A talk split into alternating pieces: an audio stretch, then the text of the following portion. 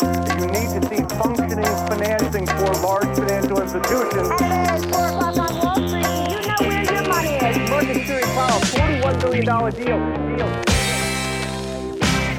Då är det dags för investerarens podcast nummer 70 i ordningen. Vi håller på att bege oss utifrån rapportsäsongen som har hållit på ett ganska bra tag. Vi är inne i november, oktober blev en bra månad, den slutade på plus 5,22% och för er som kommer ihåg oktober 2018 så var den desto mer blodigare. Där var vi ner minus 7,47%. Ett enkelt sätt att komma ihåg det är Boeing 747 eller Boeing 747. Då kommer ni ihåg att den var ner 7,47% i fjol. Eh, oktober i år var betydligt mycket bättre. November har startat faktiskt ganska hyggligt får man väl säga. Jag har sagt det förut, jag säger det igen, november är den mest solsäkra månaden på börsen av alla börsens 12 månader historiskt.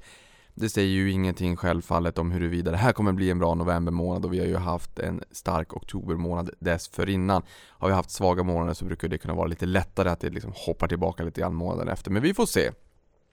Sen hoppas vi kanske på ett tomterally i år eh, också här eh, i, i slutet på året. Det brukar man ju alltid hoppas på lite grann. Och sen så vänder man ju blad i januari och då brukar ju börsen börja ganska hyggligt eh, starkt. Så att vi får se om det gäller den här gången.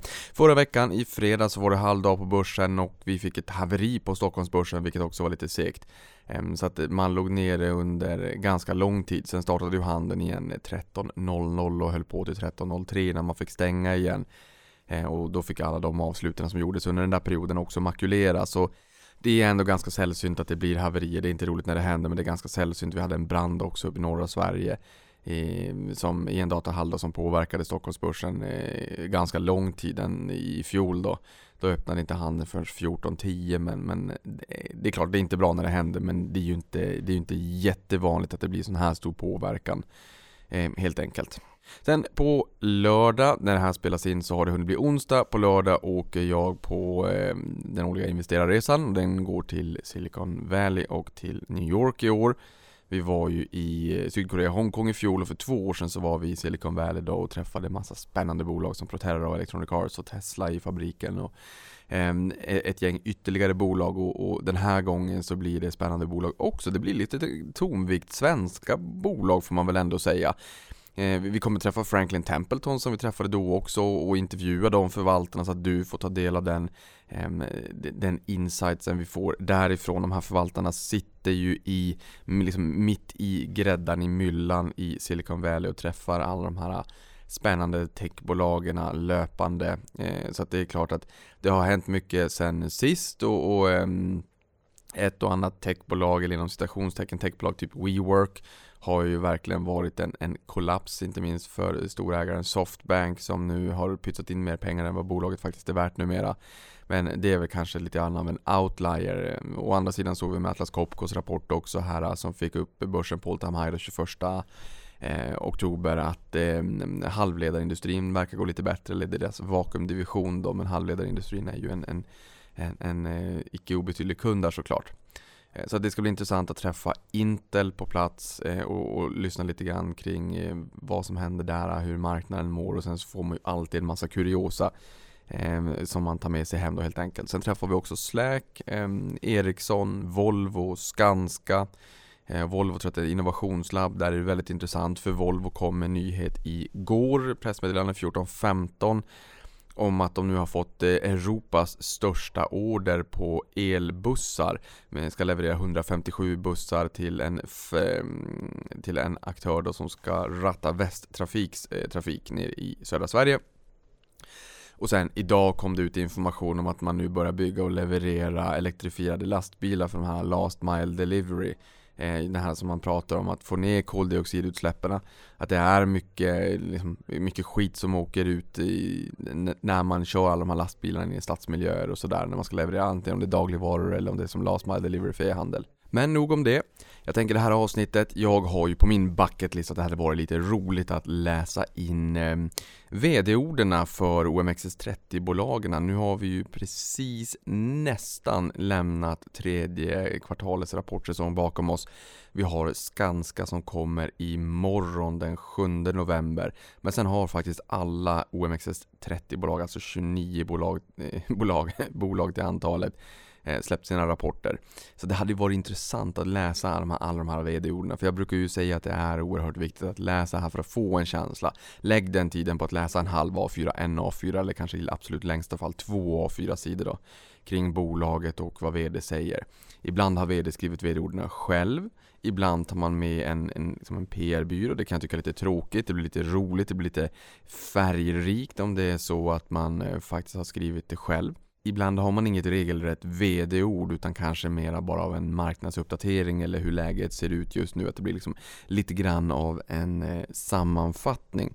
Så jag tänker om du likväl som jag har på din bucketlist att det skulle vara kul att någon gång eh, läsa igenom samtliga VD-ord för de mest omsatta aktierna på Stockholmsbörsen så tänker jag mig att vi river av det plåstret tillsammans. Så jag tänker mig att vi, vi, eh, vi lyssnar igenom samtliga VD-ord förutom Skanska då som kommer imorgon. Och då kan vi säga att vi börjar med Securitas som kom idag på morgonen. Jag tänkte jag väntar till idag. Jag hade kunnat tänka mig att podda och släppa den igår kväll. Men jag tänkte nah, jag väntar en dag till så vi får Securitas också. Det är ett bolag som är upp 16,3% year to date och då säger koncernchefens kommentar kan man läsa. Den organiska försäljningstillväxten i koncernen var 4%, 6% under föregående år under det tredje kvartalet och 5%, 6% under föregående år under de första nio månaderna. Den organiska försäljningstillväxten supporterades av Nordamerika och Iberoamerika medan den dämpades av de tidigare kommunicerade kontraktsförlusterna i Europa. Vi har det starkaste erbjudandet av säkerhetstjänster och vi växte snabbare än säkerhetsmarknaden generellt under de första nio månaderna. Avseende det makroekonomiska klimatet så ser vi en inbromsning i några viktiga marknader under det andra halvåret av 2019. Försäljningen av säkerhetslösningar och elektronisk säkerhet ökade med 11% under de första nio månaderna och representerar nu 21% av koncernens totala försäljning. Rörelsemarginalen under det tredje kvartalet var oförändrad på 5,6%. Det var också oförändrat under de första nio månaderna på 5,1%. Med ett bra resultat i Nordamerika och Iberoamerika. Villkoren på arbetsmarknaden är allt mer utmanande i alla våra geografier och att hantera pris och lönebalansen kommer fortsätta att vara ett fokusområde under hela året och in i 2020. Rörelsemarginalen stöddes av kostnadsbesparingsprogrammet i Europa som initierades under 2018, vilket utvecklades enligt plan. Det valutajusterade rörelseresultatet ökade med 5% under de första nio månaderna. Vinst per aktie under de första nio månaderna var, justerat för valutakursförändringar och jämförelsestörande poster, något sämre än förra året. Negativt påverkad av en högre effektiv skattesats i USA och av en negativ nettoeffekt från IFRS 16. Rörelsens kassaflöde och fritt kassaflöde förbättrades jämfört med de första nio månaderna föregående år. Vårt fokus på att förbättra kassaflödet har gett resultat men fortsatte att vara högprioriterat i samtliga affärssegment. Vi driver omvandlingen. Vi fortsätter att driva implementeringen av de två omvandlingsprogrammen som kommer att leda till ökad effektivitet, modernisering och innovation. Medan den positiva effekten av dessa program fortfarande är ett par år fram i tiden så utvecklas verkställandet av programmen enligt plan. Att erbjuda integrerade säkerhetslösningar till våra kunder utgör en viktig del av vår strategi och vi fortsätter att bygga en starkare förmåga inom teknik för att möjliggöra ytterligare tillväxt. Vår ambition är att öka försäljningen av säkerhetslösningar och elektronisk säkerhet som andel av koncernens totala försäljning under kommande år.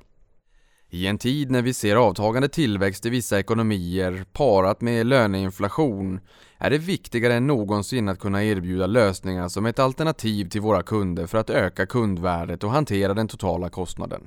Under det andra halvåret arbetar vi också med de viktiga ledartransitionerna som tidigare kommunicerats. Vi arrangerar en kapitalmarknadsdag i Stockholm den 5 december där vi kommer att berätta mer om vår strategi och möjlighet ges också att träffa några av Securitas ledare. Magnus Ahlqvist, VD och koncernchef.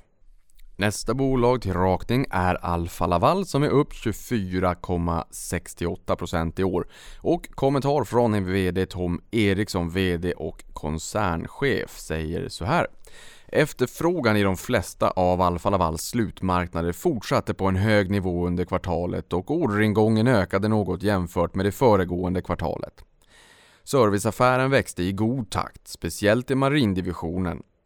En kombination av efterfrågan på service och positiva effekter från de pågående serviceprogrammen resulterade i en 14-procentig ökning av serviceorder jämfört med samma kvartal föregående år. Faktureringen nådde en ny rekordnivå efter en stark orderingång de senaste 18 månaderna. Alla divisioner bidrog till den positiva utvecklingen och jämfört med samma kvartal föregående år ökade faktureringen med 19% och uppgick till 12,1 miljarder svenska kronor. Den starka tillväxten i faktureringen och en god produktmix i nyförsäljningen bidrog till förbättringen av rörelsemarginalen till 17,8%. Forskning och utvecklingskostnaderna ökade under kvartalet, kopplat till det pågående produktutvecklingsprogrammet. Lanseringen av nya produkter kommer fortsätta på en hög nivå under de kommande åren. Skulle den förväntade ekonomiska nedgången påverka Alfa Lavals slutmarknader under det kommande året och framåt kommer koncernen kunna agera från en stark konkurrensposition. Trots den geopolitiska osäkerheten förväntas Alfa Lavals slutmarknader i huvudsak förbli positiva under det fjärde kvartalet och efterfrågan förväntas öka något jämfört med det tredje kvartalet. Tom Eriksson, VD och koncernchef. ABB har stigit 26,28% i år och eh, de säger så här. Koncernen har levererat stabila resultat under kvartalet med tanke på svagare makroekonomiska förhållanden som påverkar vissa av våra kundmarknader. Framförallt robot och automatiseringsverksamheten, säger Peter Wåser, ordförande och koncernchef för ABB. Han tillägger vi håller rätt kurs och strävar efter långsiktig tillväxt, är fast fokuserade på att hantera kostnader som svar på en mer dämpad efterfrågan, samtidigt som vi fortskrider med vår transformeringsagenda. Vi fortsätter att driva strategin framåt samtidigt som vi inför en kultur av större befogenheter och goda resultat. Autoliv har stigit 29,41% i år och eh, kommentar som sådan från Mikael Bratt, VD och koncernchef. Vi upplevde fortsatt utmanande marknadsförutsättningar i kvartalet. Även om takten i nedgången i fordonsproduktionen avtog något är osäkerheten fortsatt hög. Marknadsprognoserna från IHS har fortsatt att sänkas och vi förutser inte någon vändning i närtid. Vi fortsatte att växa snabbare än fordonsproduktionen med en organisk försäljningstillväxt som var 4,6 procentenheter högre än fordonsproduktionen i tredje kvartalet. Drivet främst av en stark utveckling i Kina och Amerika. Våra konjunkturåtgärder har börjat ge resultat och nedgången i den justerade rörelsemarginalen jämfört med tredje kvartalet förra året var markant mindre än minskningen varit tidigare kvartal i år och den förbättrades jämfört med andra kvartalet. Fordonsproduktionen har dock fortsatt att falla och vi förväntar oss nu 6-7% global fordonsproduktionsnedgång för 2019 vilket modererar våra utsikter till cirka 1% organisk tillväxt och cirka 9% justerad rörelsemarginal. Även om jag inte är nöjd med denna lönsamhetsnivå så har vi uppnått detta i en miljö där fordonsproduktionsprognosen har sänkts med 7-8 procentenheter på bara 9 månader. Kostnadsförbättringsåtgärderna som har gjort detta möjligt kommer att fortsätta med oförminskad styrka. Vi minskade arbetsstyrkan med ytterligare 800 i kvartalet eller 1600 jämfört med ett år tidigare, trots att vi växte organiskt med 1,2%. Vårt program för att minska tjänstemannakostnaderna med 5% fortlöper enligt plan och vi förväntar oss meningsfulla kostnadseffekter från och med fjärde kvartalet 2019. Utöver utmaningarna från fordonsproduktionen och råmaterialkostnader påverkas vår försäljning av strejken hos General Motors i Nordamerika. Genom att vara nära våra kunder förbättrar vi våra affärsmöjligheter på kort och på lång sikt och detta kvartal presenterar vi två nya kundsamarbeten. Det nordamerikanska vägsäkerhetsforskningscentret med Great Wall Motor och nästa generations passagerarkrockkudde med Honda. Vår orderingångsandel var fortsatt god, vilket bidrar till en förlängd period av försäljningstillväxt som är högre än fordonsproduktionen. Som alltid är det av yttersta vikt att fokusera på kvalitet och implementering för att säkerställa en stark långsiktig utveckling för vårt företag. Nästa bolag är Assa Abloy som är upp 47,55% i år och kommentar från VD och koncernchef. Starkt utfall under tredje kvartalet. Den positiva resultatutvecklingen fortsatte under det tredje kvartalet. Totala omsättningen ökade med 13% med en förbättrad underliggande rörelsemarginal. Omsättningsökningen under kvartalet drevs av 4% organisk tillväxt, förvärvad tillväxt netto om 4% och positiva valutaeffekter om 5%. Tillväxten var stark i Americas 6% och Global Technologies 6%. Entrance Systems och EMEA rapporterade god tillväxt 3% medan omsättningen minskade i Asia Pacific minus 1%. Rörelseresultatet ökade med 14% till 3 894 miljoner kronor, drivet av en god operationell hävstång. Rörelsemarginalen var oförändrad på 16,2% men justerat för förvärvskostnader relaterad till Acta Record om 55 miljoner kronor förbättrades marginalen med 20 baspunkter. Den underliggande förbättringen drevs av lägre råmaterialkostnader, prisökningar och operationella förbättringar. Det operativa kassaflödet var mycket starkt och förbättrades med 47% till 4 401 miljoner kronor drivet av förbättrade resultat och positiv utveckling av rörelsekapitalet. Vår kassagenerering i kvartalet var 113%. Bra genomförande under kvartalet. Generellt minskade den underliggande tillväxten något under kvartalet eftersom byggindex fortsätter att minska i några av våra viktigare marknader och geopolitiska utmaningar kvarstår har marknadsförhållandena blivit mer utmanande och osäkra. Mot denna bakgrund är jag nöjd med vår starka operativa förmåga att driva igenom åtgärder. Det är glädjande att se att de åtgärder vi påbörjade förra året för att kompensera för högre råvarukostnader har lett till en stark förbättring av den operationella hävstången generellt och för Entrance Systems, Americas och EMEA i synnerhet. Den negativa organiska tillväxten i Asia Pacific under kvartalet drevs främst av en svag sydkoreansk marknad och en negativ tillväxt i Kina. Vi fortsätter att implementera vår nya kinesiska affärsplan med marginalerna stabiliserade samtidigt som vi ser de första mindre resultaten från de inledda åtgärderna. Aktiviteterna inom strukturprogrammen fortsätter att utvecklas väl med under kvartalet genererade besparingar på cirka 200 miljoner kronor. På grund av ett snabbt genomförande av det senaste programmet kommer besparingsnivån att reduceras från nästa kvartal och för 2020 förväntar vi oss besparingar på cirka 300 miljoner kronor. Förvärven kommer att öka tillväxten. Med de redan offentliggjorda förvärven och under antagande att Acta Record konsolideras har vi nått vårt förvärvsmål om 5% för 2020.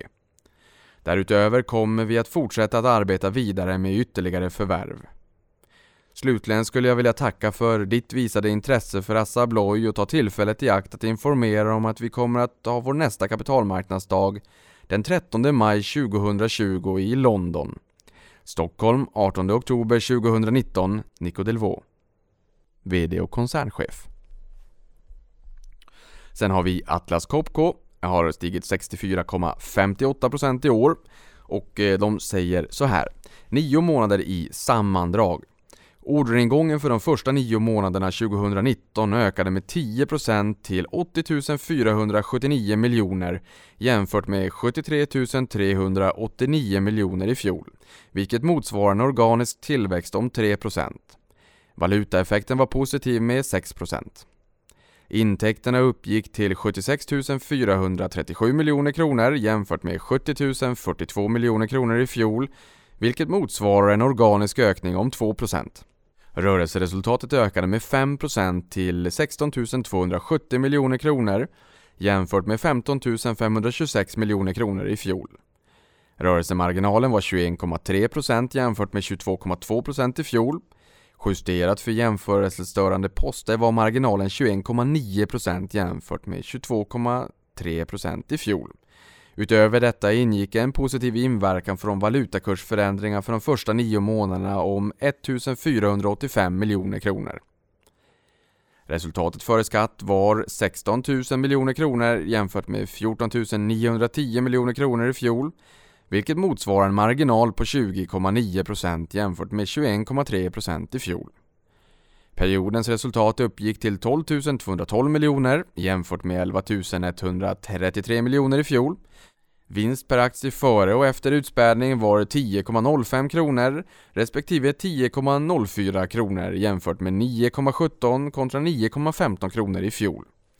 Det operativa kassaflödet före förvärv, avyttringar och utdelningar uppgick till 9 541 miljoner kronor jämfört med 8 500 miljoner kronor för kvarvarande verksamhet i fjol. Utveckling under tredje kvartalet, marknadsutveckling. Trots osäkerheter i världsekonomin och lägre aktivitetsnivåer i vissa delar av marknaden fortsatte orderingången för Atlas Copcos produkter och service att vara på ungefär samma höga nivå som för föregående kvartal och högre än föregående år. Serviceverksamheten fortsatte att växa i samtliga affärsområden medan efterfrågan på utrustningen var blandad. Ordervolymen för stora kompressorer, industri såväl som gas och processorkompressorer ökade, hjälpt av nya produktintroduktioner och ökad marknadspenetration. Ordervolymerna för vakuumutrustning till halvledarindustrin och industrin för platta bildskärmar ökade signifikant, främst drivet av kundernas investeringar i nya produktionsteknologier. I kontrast till detta fortsatte orderingången från fordonsindustrin att minska. Efterfrågan från övrig tillverkande industri minskade även, vilket påverkade ett brett sortiment av utrustning såsom små och medelstora kompressorer, vakuumutrustning till industri och vetenskapliga instrument samt industriverktyg. Efterfrågan på kraftutrustning såsom portabla kompressorer, generatorer och pumpar minskade, främst på grund av svagare marknadsutveckling i Europa. Den specialiserade uthyrningsverksamheten fortsatte att uppnå solid tillväxt i kvartalet med tillväxt i alla regioner. Sen har vi AstraZeneca upp 40,73% i år. Pascal Soriot, koncernchef, kommenterar resultatet. I och med att AstraZeneca växer har vår försäljningsprognos uppgraderats för andra kvartalet i följd. Det här är ännu ett starkt kvartal med fina resultat från våra nya läkemedel tillsammans med imponerande utveckling på våra geografiska huvudmarknader. Framförallt Kina, USA och Japan. Resultaten medför att vi ser med tillförsikt på våra möjligheter att kunna leverera hållbar resultattillväxt. Vi fortsätter att leverera positiva nyheter för patienter. Lymparsa uppvisar sin potential som behandling mot prostatacancer liksom för utökad behandling mot äggstockscancer. Tagrisso, Infinci och PT010 hade också positiva data och vi levererade genombrottsdata för Farxiga inom hjärtsvikt. Vi fortsätter att säkerställa att vi utnyttjar fördelarna med vår tillväxt genom att återinvestera i verksamheten, leverera enligt våra hållbarhetsåtaganden, fortsätta att stärka vår operativa hävstångseffekt och stärka kassaflödet. Sen har vi Boliden, upp 42,62% i år. Eh, och där har man en kommentar som säger så här. Bolidens tredje kvartal, högre priser men stora underhåll. Försäljningsintäkterna i perioden var 11 170 miljoner kronor jämfört med 12 510 miljoner kronor i fjol och rörelseresultatet exklusive omvärdering av processlager var 1 635 miljoner kronor jämfört med 2 020 miljoner kronor i fjol. Fritt kassaflöde uppgick till minus 653 miljoner jämfört med plus 822 miljoner kronor i fjol. Investeringarna går som planerat och produktionen i våra gruvor och zinksmältverk har samtidigt varit stabil.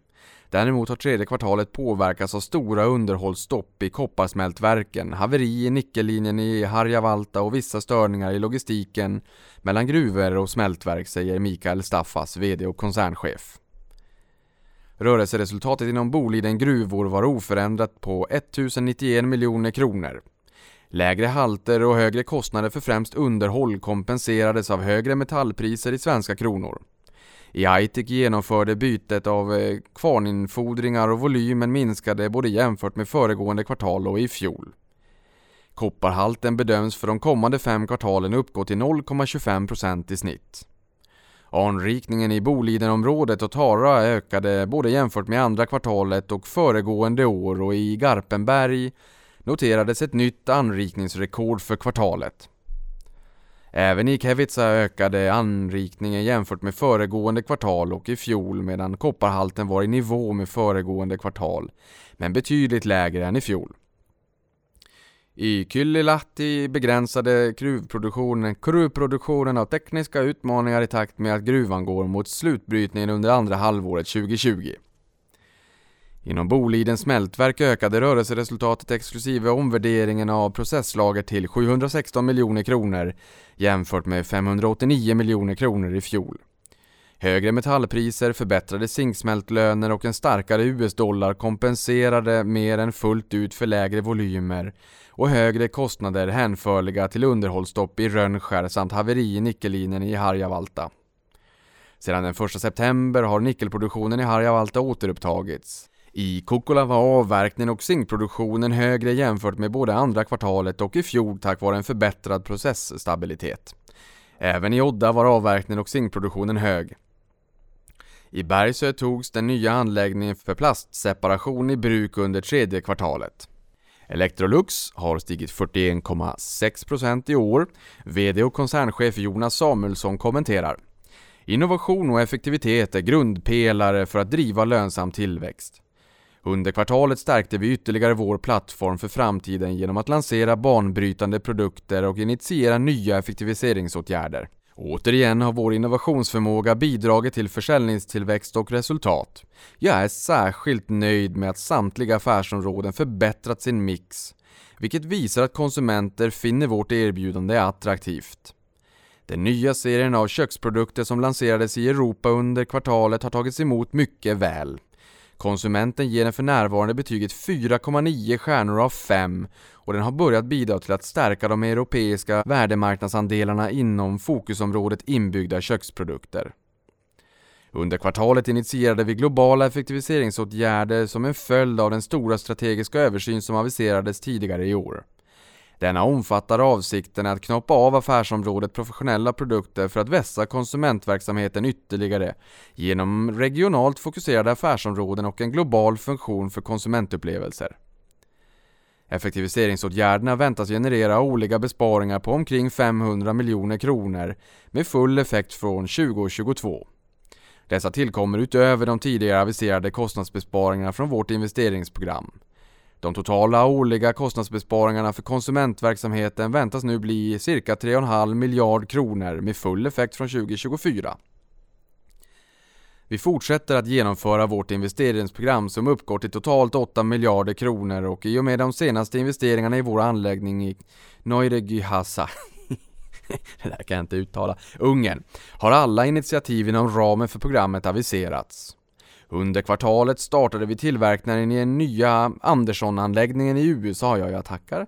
Den första investeringen i programmet och samtidigt det största steget vi någonsin tagit vad gäller automatisering. Att konsolidera produktionen av kylskåp och frysar i USA till en ny anläggning är både mycket komplext och resurskrävande. Kvartalet omfattar höga kostnader för konsolidering av tillverkningen. Konsolideringen fortsätter och vi förväntar oss att rörelseresultatet i fjärde kvartalet påverkas med cirka minus 25 miljoner US-dollar. Vi bibehåller vår marknadsutsikt för 2019. Utifrån aktuella nivåer på handelstariffer bedömer vi att den negativa påverkan under 2019 jämfört med föregående år från råmaterial, handelstariffer och valuta kommer att uppgå till cirka 1,6 miljarder kronor jämfört med tidigare bedömning på cirka 1,4 till 1,6 miljarder kronor. Nettoökningen beror på ytterligare negativa valutaeffekter medan råmaterial och handelstariffer tillsammans förväntas ha en mindre negativ inverkan jämfört med vår syn för ett kvartal sedan. Under de första nio månaderna 2019 har pris fullt ut kompenserat för denna motvind och vi förväntar oss att så kommer att vara fallet även för helåret. Jag är övertygad om att vi är väl positionerade framöver för att skapa värde för aktieägarna. Ericsson upp 10,85% i år. Kommentar från VD. Vi fortsätter att se ett starkt momentum i vår verksamhet baserat på strategin att öka investeringarna i teknikledarskap, inklusive 5G.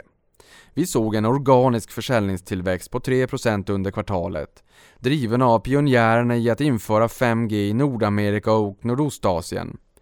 Vårt rörelseresultat var 6,5 miljarder svenska kronor motsvarande en marginal på 11,4% exklusive omstruktureringskostnader. Avsättningen för SEC, alltså eh, Securities and Exchange Commission motsvarande Finansinspektionen och DOJ, Department of Justice, alltså Justitiedepartementet på USD 1,2 miljarder samt återbetalningen av sociala avgifter på 0,9 miljarder svenska kronor. Fritt kassaflöde exklusive M&A, alltså Merger and Acquisitions, var eh, 5,5 miljarder motsvarande 0,7 miljarder i fjol, vilket ytterligare stärkt vår finansiella position.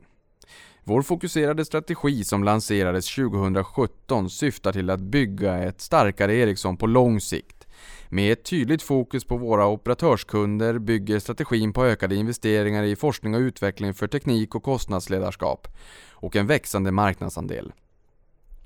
Ökade investeringar inom forskning och utveckling som kommer att fortsätta har resulterat i en konkurrenskraftig produktportfölj som driver en förbättrad bruttomarginal. Dessutom har vi tagit flera viktiga kontrakt som förbättrat vår marknadsposition för framtida affärer. Vi är disciplinerade gällande de avtal vi ingår och vi fokuserar på möjligheter där vi har en tydlig konkurrensfördel genom teknikledarskap med stöd av vår förbättrade kostnadsstruktur inom hårdvara och mjukvara. Vi anser att de strategiska kontrakten är attraktiva på lång sikt, även om marginalerna initialt kan vara utmanande. Detta beror på kostnader som är förknippade med att operatörerna byter leverantör.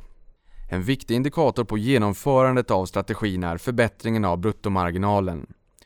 Under kvartalet slutade bruttomarginalen på 37,8% jämfört med 36,9% föregående år och 36,7% föregående kvartal. Inom den sekventiella minskningen av bruttomarginalen för Networks med 0,8 procentenheter har vi absorberat marginalpåverkan och lagernedskrivningar relaterade till strategiska kontrakt. Den största marknaden för 5G-infrastruktur kommer att vara Kina, där utbyggnaden förväntas börjas inom en nära framtid. Vi har investerat för att öka vår marknadsandel, men det är fortfarande för tidigt att utvärdera möjliga volymer och prisnivåer. Baserat på historisk erfarenhet förväntar vi oss att ha utmanande marginaler initialt, men positiva marginaler över hela livslängden för ett avtal. Med en organisk försäljningstillväxt på 4% hade segmentet Networks ännu ett bra kvartal med stark utveckling i Nordamerika. Rörelsemarginalen förbättrades jämfört med samma kvartal föregående år med fortsatt stort intresse för Ericsson Radio Systems. Vändningen inom Digital Services går enligt planen för att nå låg ensiffrig rörelsemarginal 2020. Drivet av en stark förbättring i den underliggande verksamheten minskade förlusterna betydligt sekventiellt. Trots en negativ påverkan från återstoden av de 45 identifierade kritiska avtalen på SEK en halv miljard. Något mer än under andra kvartalet. Den negativa påverkan från dessa avtal kommer att fortsätta att variera mellan kvartalen allt eftersom de åtgärdas. Vi fortsätter att fokusera på att utveckla en fullt 5G-klar och molnbaserad portfölj. Det är uppmuntrande att se att försäljningstillväxten inom den nya produktportföljen ökade från 13 till 19% rullande 12 månader. 5G expanderar snabbare än tidigare förväntat och vi ser den initiala uppbyggnaden av 5G som en kapacitetsförbättrare i storstadsområden. I framtiden kommer nya spännande innovationer för 5G i och med användningen av sakernas internet och industrin, där man utnyttjar den hastighet, svarstid och säkerhet som 5G kan tillhandahålla. De fördelar som detta erbjuder konsumenter och företag innebär möjligheter för våra kunder att tillvarata nya intäktsströmmar. Vår verksamhet inom sakernas internet växer nästan dubbelt så snabbt som den uppskattade årliga marknadstillväxten på 20-25%. Vi har över 4 500 företag på vår plattform för sakernas internet och antalet anslutna enheter på den här har mer än fördubblats hittills i år.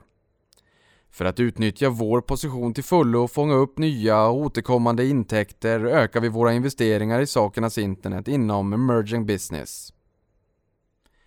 Med denna investering förväntar vi oss inte att nå nollresultat för segmentet under nästa år utan istället att se förluster på 1,5 till 2 miljarder svenska kronor. Investor Update I samband med dagens rapport håller vi en Investor Update där vi diskuterar bolagets strategi, inklusive finansiella mål. Fortsatta teknik och marknadsinvesteringar kommer att vara nyckeln till långsiktig konkurrenskraft och till att nå våra mål för 2020 och 2022. En solid finansiell position och fortsatt starkt kassaflöde är viktiga faktorer för våra möjligheter att leverera den fokuserade strategin. Som konsekvens av valutakursrörelser och en starkare 5G-marknad är vår försäljningsambition för 2020 att nå 230-240 miljarder jämfört med den tidigare ambitionen på 210-220 miljarder svenska kronor. Vårt mål för 2020 är att nå en rörelsemarginal på över 10% kvarstår. Detta innefattar det ändrade målet för emerging businesses and other, en kortsiktig utspädande påverkan från strategiska avtal samt den initialt högre kostnadsnivån för nylanserade 5G-produkter. För 2022 är målet för rörelsemarginalen 12 14%, tidigare minst 12%, baserat på en ambition att växa snabbare än marknaden i kombination med en hävstångseffekt från investeringar i marknadsposition och forskning och utveckling. Börje Ekholm, koncernchef och VD. Essity upp 41,34% i år och sammanfattning av tredje kvartalet 2019. Kvartalet karaktäriserades av en stark utveckling avseende såväl tillväxt som lönsamhet. Den organiska nettoomsättningen ökade med 5,9% och den justerade ebitda-marginalen ökade med 2,6 procentenheter till 12,8%. Alla affärsområden uppvisade höga marginaler. Resultat per aktie ökade med 150% till 3,53 kronor. Samtliga affärsområden uppvisade god tillväxt till följd av genomförda prishöjningar, bättre mix och högre volymer. Tillväxten stärktes av innovationer och investeringar i försäljning och marknadsföringsaktiviteter. Vår onlineförsäljning har fortsatt utvecklas väl och uppgick till cirka 9 miljarder svenska kronor för de första nio månaderna 2019, vilket motsvarar cirka 10% av koncernens totala nettoomsättning.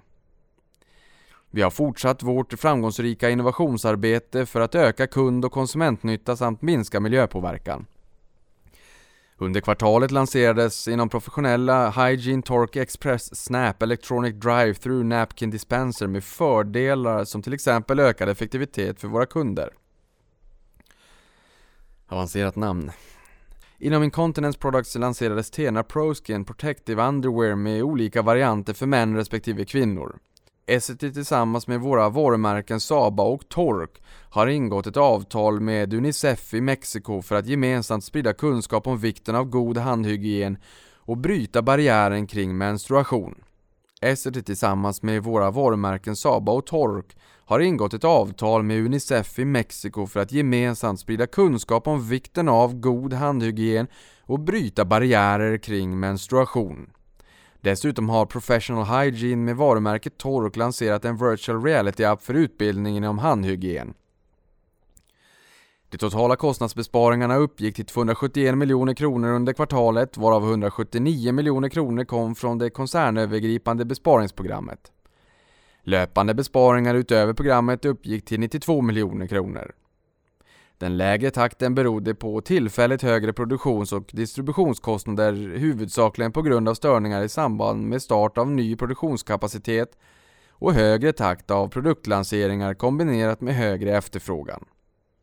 Baserat på detta har vi ändrat vår ambition till att uppnå 6-700 miljoner kronor i löpande besparingar och 1,2-1,3 miljarder kronor i totala kostnadsbesparingar för helåret 2019. Koncernens nettoomsättning för det tredje kvartalet 2019 ökade med 9,8% jämfört med samma period föregående år. Den organiska nettoomsättningen ökade med 5,9% varav volym var 3,8% och prismix 2,1%. På tillväxtmarknaderna som svarade för 36% av nettoomsättningen ökade den organiska nettoomsättningen med 9,8%. På mogna marknader ökade den med 3,8%. Koncernens justerade ebita för det tredje kvartalet 2019 ökade med 38% jämfört med samma period föregående år. Högre priser, bättre mix, högre volymer, lägre råvaror och energikostnader samt kostnadsbesparingar påverkade resultatet positivt.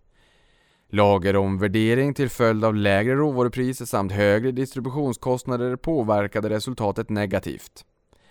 Koncernens försäljning och marknadsföringskostnader ökade men som andel av den totala nettoomsättningen var de lägre. Koncernens justerade ebitda marginal ökade med 2,6 procentenheter och uppgick till 12,8 procent. Justerad avkastning på sysselsatt kapital uppgick till 14,3 procent. Det operativa kassaflödet ökade med 73 procent främst relaterat till högre kassamässigt rörelseöverskott och förändring av rörelsekapitalet. Nästa bolag är Getinge, är upp 105,98% i år och är också den aktien i OMXS30 som har stigit allra mest och de säger så här. Kommentar från Mattias Perjos, VD och koncernchef. Fortsatt tillväxt och förbättrade marginaler. Vår organiska försäljningstillväxt fortsätter i positiv riktning i samtliga affärsområden och regioner. Den organiska orderingången är också tillfredsställande, trots tuffare jämförelsetal efter en längre period med en tillväxt som överstiger marknadens. Vår bedömning är att den underliggande efterfrågan fortsätter att vara god. Det gäller även Americas och Surgical Workflows, där jag inte är nöjd med orderingången i det tredje kvartalet. I kvartalet har vi bland annat lanserat ett operationsbord, Maquette Lyra, som möter en växande efterfrågan i value-segmentet. Det är utvecklat i samarbete mellan våra FoU-enheter i Europa och Kina, alltså forskning och utveckling, och kommer att tillverkas i Kina. Vi har haft ett kvartal med högre produktivitet och ökade volymer i vår tillverkning, vilket bidragit till stärkta marginaler. Och det är också glädjande att förbättringsarbetet inom logistik och lagerhållning bidrar till både bättre kundservice och lägre kostnader. Även om rörelsekostnaderna är något högre jämfört med Q3 2018, främst på grund av remedieringsarbete och förberedelser inför EU-MDR, ser vi nu att rörelsekostnaderna minskar sekventiellt mot föregående kvartal, vilket är ett tecken på att våra omstruktureringsåtgärder börjar bita. Det underliggande kassaflödet fortsätter att vara starkt, trots att vi säsongsmässigt binder mer kapital i det tredje kvartalet. För kommande kvartal fortsätter vi arbetet med att stärka lönsamheten och skapa nytta för våra kunder. Sen har vi Hexagon, upp 33,51% i år. Kommentar från VD Ola Rollén. Hexagon redovisade stark lönsamhet och starkt kassaflöde trots fortsatta utmaningar i Kina som påverkade försäljningstillväxten under kvartalet. Detta är ett bevis på att vår affärsmodell är motståndskraftig och de omstruktureringsåtgärder vi annonserade i andra kvartalet har gett effekt. Nettoomsättningen ökade med 1% inklusive minus 3% organisk tillväxt. Som förväntat hämmades tillväxten av den omfattande nedgången inom elektronikbranschen i Kina och av tuffa jämförelsetal från förra årets produktlanseringar. Den division som presterade bäst var PPM som rapporterade 8% organisk tillväxt.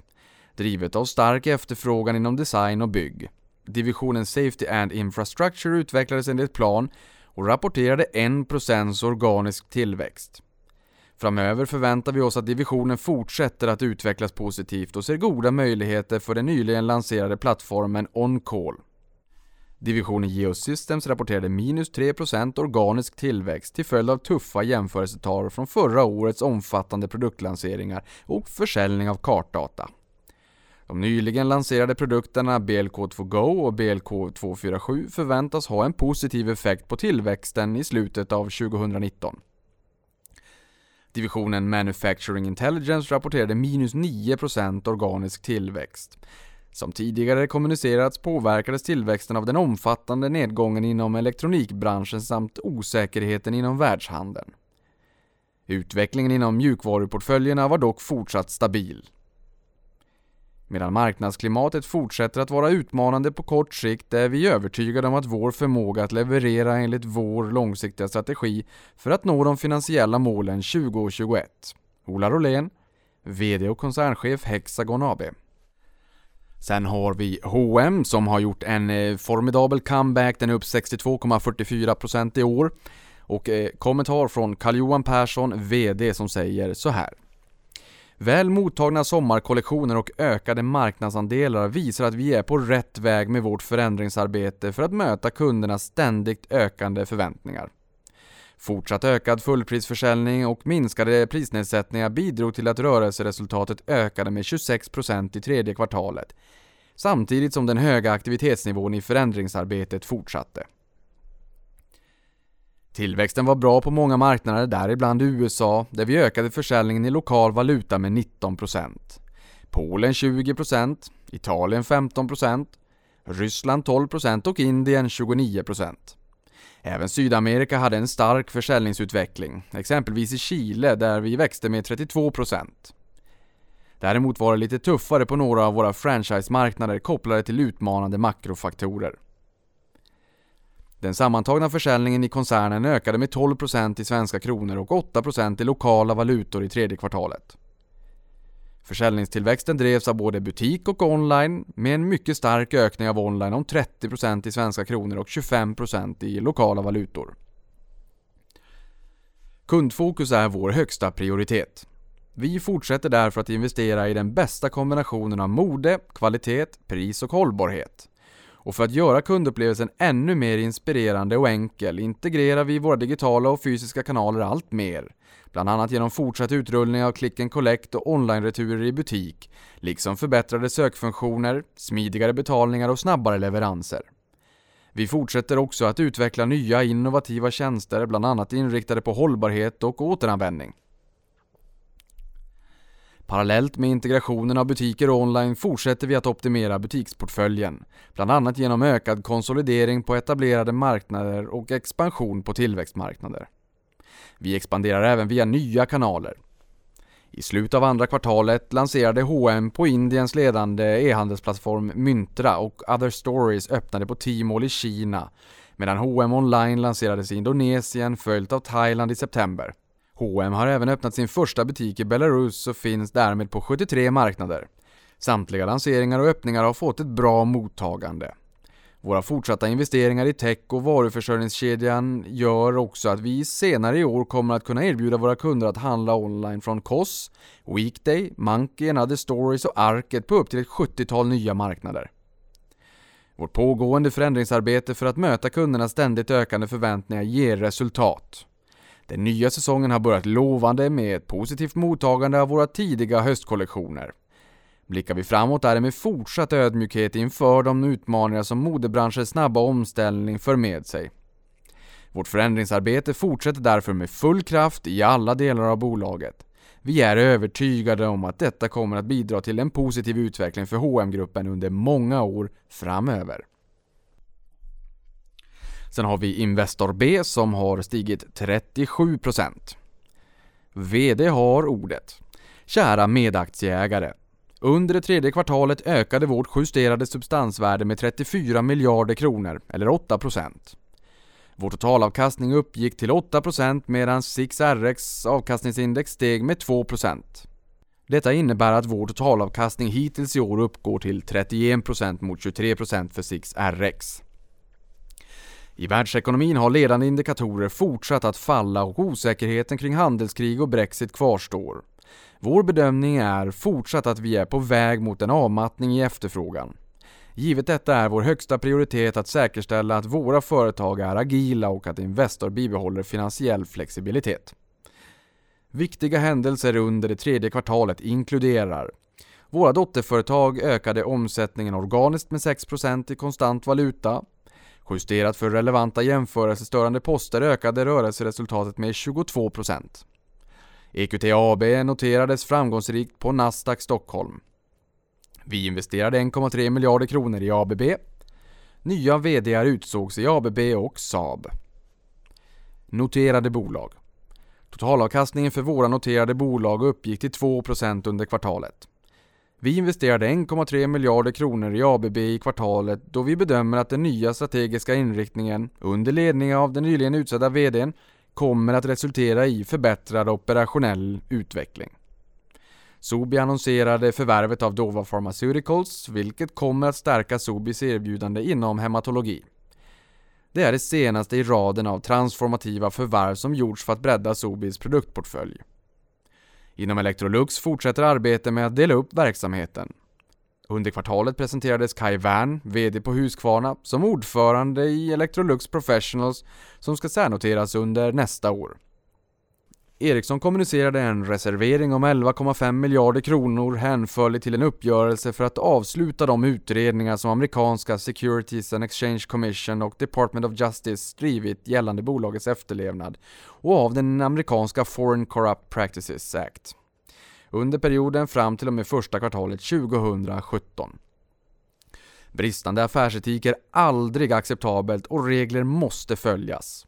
Ericssons styrelse och ledning har vårt fulla stöd i arbetet med att fortsätta att stärka interna processer för affärsetik och regelefterlevnad för att därigenom bygga ett ännu starkare Ericsson.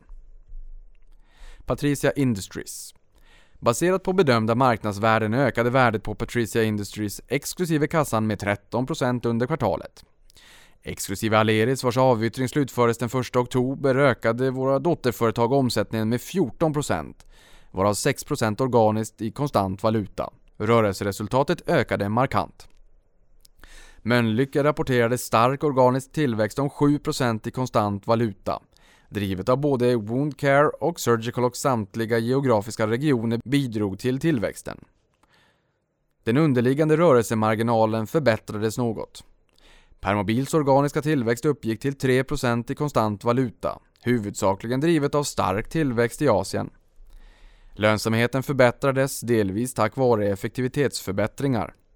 Sanovo och Brown Ability uppvisade stark organisk omsättningstillväxt och förbättrad lönsamhet.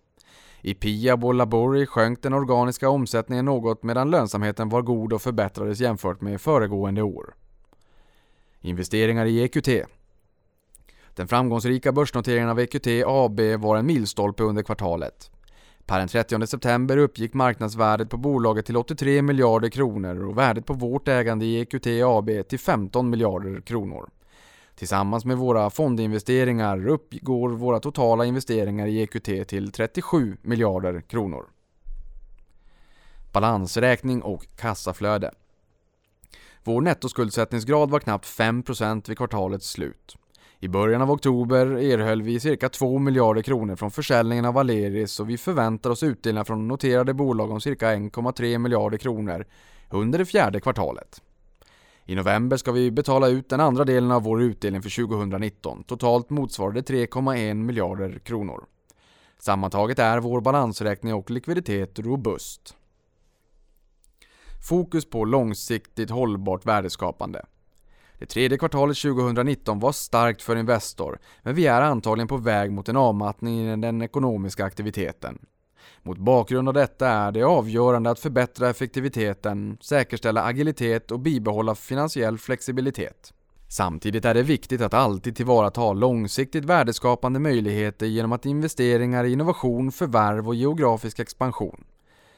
Som långsiktigt engagerade ägare fokuserar vi på att bygga starka och hållbara företag för att därigenom generera attraktiv avkastning till er, kära medaktieägare Johan Forsell. Kinnevik upp 28,36% VD-kommentar. Kära aktieägare. Under det tredje kvartalet tog Kinnevik tre viktiga steg i linje med vår strategiska riktning. Vi genomförde en försäljning av aktier i Zalando för att stärka vår finansiella position och bibehålla vår investeringstakt. Vi föreslog en utdelning av vårt innehav i Millicom, vilket innebär en betydande värdeöverföring till våra aktieägare och vi beslutade att ändra vår utdelningspolicy. För att ge bättre insikt i vår strategiska inriktning och presentera några av de mycket spännande bolagen i vår tillväxtportfölj höll vi en kapitalmarknadsdag i Stockholm i september. Det var mycket givande att träffa så många av våra viktigaste intressenter och berätta om vad Kinnevik är idag och den spännande resa vi befinner oss på. Resultat för det tredje kvartalet. Kinneviks substansvärde ökade med 3% till 92 miljarder kronor eller 334 kronor per aktie under det tredje kvartalet drivet av den starka aktiekursutvecklingen i Zalando och Tele2, vilket till viss del motverkades av negativ värdeutveckling i Millicom och Global Fashion Group. Efter börsnoteringen har GFG haft en svag aktiekursutveckling men vi har fortsatt stark tilltro till ledningsgruppen och bolagets operationella utveckling. I den privata portföljen mer än dubblerades värderingen av Babylon jämfört med föregående kvartal i samband med en finansieringsrunda som Kinnevik deltog i. Aktieförsäljningen i Zalando stärkte vår balansräkning med 5,9 miljarder kronor och nettoskulden uppgick i slutet av kvartalet till 0,8 miljarder kronor, vilket motsvarar en belåningsgrad av 0,9% av portföljvärdet. Fokus på tillväxtbolag i portföljen. Vi har varit stolta ägare i Zalando sedan 2010 och som ett resultat av bolagets stora framgångar har det vuxit till att bli Kinneviks största innehav. I september meddelade vi att vi genomfört en försäljning av 5% av aktiekapitalet i Zalando, motsvarande 17% av vårt aktieägande i bolaget. Beslutet att sälja en liten del av vår andel ska ses i ljuset av vår ambition att bibehålla vår investeringstakt för att fortsätta utveckla vår portfölj mot en större andel privata bolag. Zalando kvarstår som vårt största innehav och bolaget passar fortsatt mycket väl in i vår ambition om att vara den ledande noterade tillväxtfokuserade investeraren i Europa. Kinnevik har en lång och framgångsrik historik av att systematiskt omfördela kapital från bolag där vi anser att vår tid som ägare är över in i disruptiva tillväxtbolag som kan bli morgondagens ledande konsumentbolag. Beslutet att dela ut vårt innehav i Millicom till våra aktieägare innebär en betydande värdeöverföring om 65 kronor per Kinneviks aktie per den 23 oktober och ger våra aktieägare möjlighet att direkt delta i Millicoms fortsatta värdeskapande och direktavkastning. För Kinnevik är distributionen ett stort steg mot att öka andelen privata tillväxtbolag i vår portfölj. Under många år var Kinneviks målsättning att betala en årlig utdelning som ökade i linje med utdelningar erhållna från portföljbolagen, framförallt Millicom och Tele2, och det kassaflöde som genererades från investeringsverksamheten. I och med vår betydande värdeöverföring i form av Millicom-aktier och det skifte överföringen innebär för sammansättningen av vår portfölj har vi beslutat om en ändring av vår utdelningspolicy. Framgent kommer vi att upphöra att betala ordinarie kontantutdelning för att istället använda erhållna utdelningar framförallt från Tele2 till att finansiera och öka vår ägarandel i det bolag som vi tror är morgondagens vinnare i vår privata portfölj. Vi kommer därtill att betala ut överskottskapital som genereras från investeringsverksamheten i form av extrautdelningar. Bygger upp vår portfölj genom hälsovård. Trots att god hälsa är grundläggande för alla världens människor har vårdsektorn svårt att uppfylla sitt mest fundamentala uppdrag. Våra investeringar inom hälsovård är drivna av det faktum att ny teknik har börjat spela en avgörande roll för att möjliggöra bättre vård till fler människor och till en lägre kostnad. Hur vi får tillgång till vård, väljer läkare, får behandling och betalar vårdräkningar har redan utvecklats mycket mer under det senaste decenniet. Framsteg inom den medicinska vetenskapen samt en ökad användning av avancerad datautvinning, maskininlärning och digitalisering påskyndar utvecklingen. Ny teknik kommer att underlätta arbetet för vårdgivare, vilket kommer att möjliggöra en förbättrad vårdkvalitet och ökad folkhälsa. Under kvartalet har vi investerat 1,8 miljarder kronor för att fortsätta bygga upp vår hälsovårdsportfölj. Dels har vi investerat ytterligare kapital i våra två första hälsovårdsinvesteringar, Livongo och Babylon. Vi är övertygade om att båda bolagen bara befinner sig i början av sin tillväxtresa. Vi har även gjort en spännande nyinvestering i Village MD som är en ledande aktör inom primärvård baserad i USA. Bolaget möjliggör en vårdmodell där primärvården står i centrum och vårdgivaren tar ett helhetsansvar för patientens hälsa, vilket resulterar i högre vårdkvalitet. Village MD är ett bra komplement till de övriga bolagen i vår portfölj eftersom bolaget har en stor möjlighet att påverka utformningen av vården för en stor grupp individer. Avslutande kommentar. I takt med att vi ökar andelen tillväxtbolag i portföljen kommer vi att omfördela kapital på ett mer dynamiskt sätt och kliva ur ett antal bolag till attraktiva villkor i takt med att vår relativt unga portfölj mognar.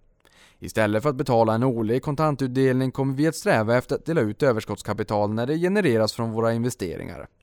Vi ser fram emot Kinneviks nästa kapitel och är övertygade om att vi har rätt portfölj, team och pipeline för att verkställa vår strategi. Georgi Ganev, verkställande direktör. Nordea upp 6,52% i år. Resultat för tredje kvartalet 2019.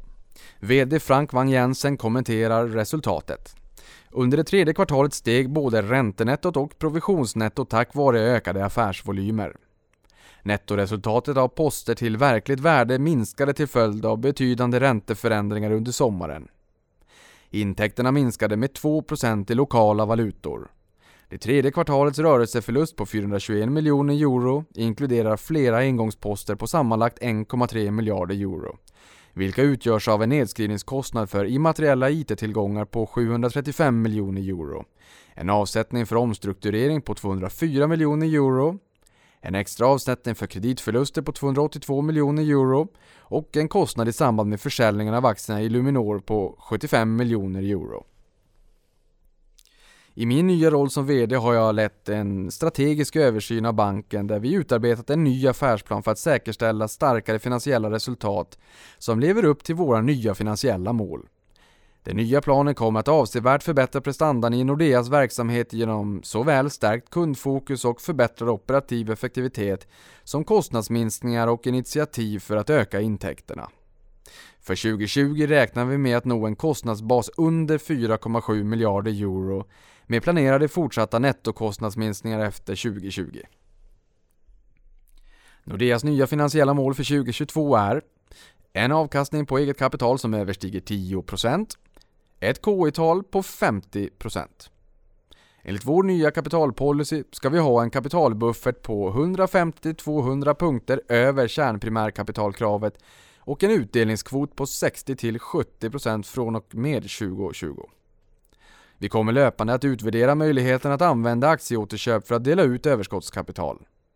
För 2019 siktar Nordea på en utdelning på 0,4 euro per aktie. Jag har varit i Nordea sedan 2017 och under min korta tid som VD har jag träffat många fler kollegor från olika delar av banken. Jag är imponerad av våra medarbetares kompetens, starka engagemang för våra kunder, liksom den beslutsamhet att förbättra resultatet som vi alla delar.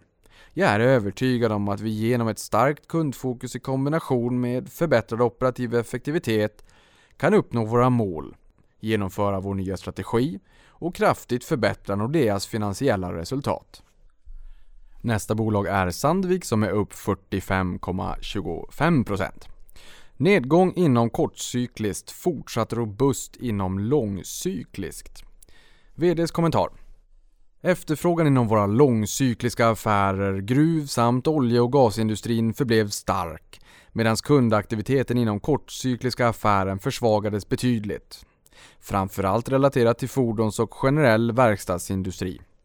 Justerat resultat förblev stabilt med stöd av valutaförändringar. Jag är nöjd med kvartalets starka kassaflöde, vilket var det näst högsta någonsin, till följd av ett minskat rörelsekapital. I början av kvartalet offentliggjorde vi kostnadsbesparande åtgärder för att motverka effekten av lägre efterfrågan som nu även inkluderar vissa strukturella åtgärder för att säkerställa kostnadsoptimeringen inom våra divisioner.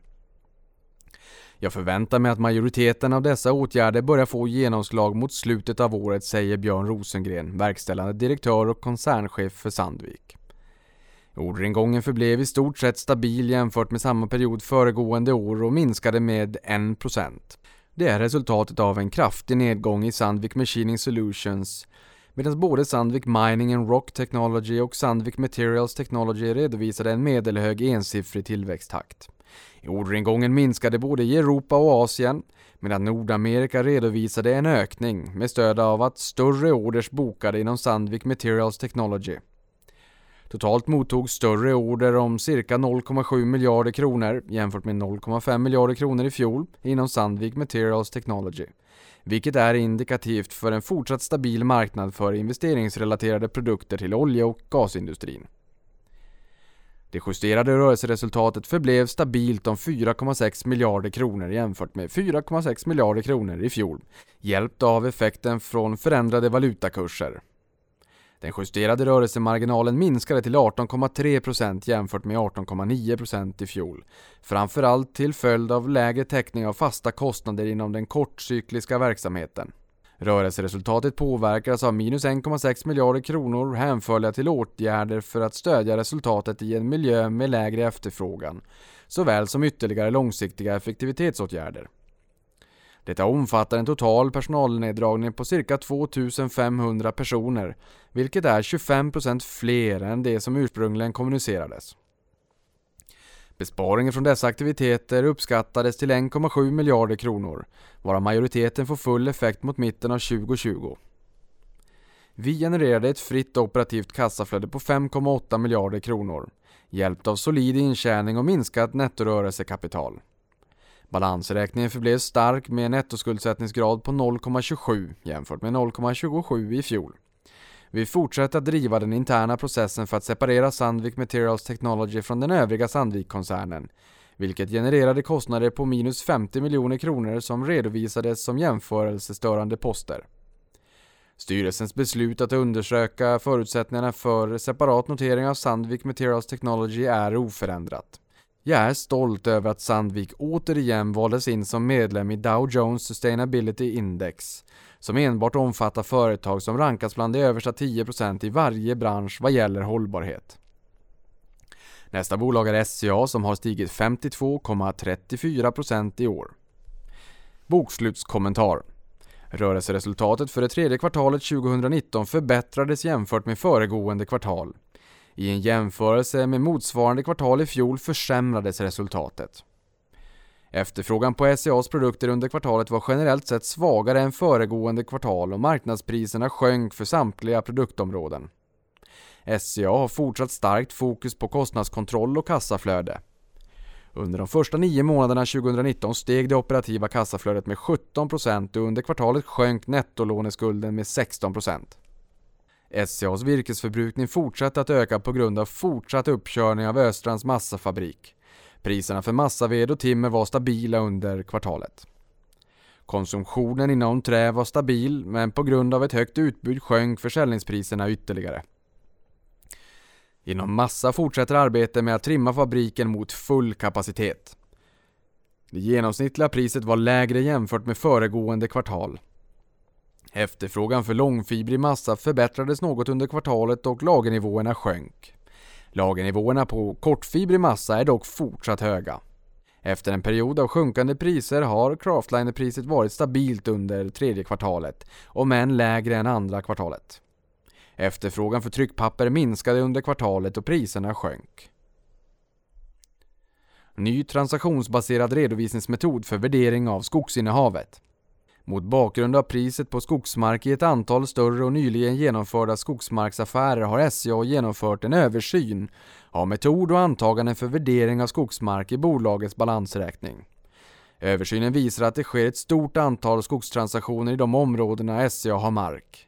Att värdet på större skogsinnehav generellt ligger på samma nivå som mindre och medelstora skogstillgångar och att värdet väsentligt överstiger nuvarande bokfört värde. SCA planerar att vid årsskiftet ändra redovisningsmetod för värdering av bolagets skogsinnehav så att den baseras på marknadsvärdet beräknat utifrån transaktioner i de områden SCA har skogsmark.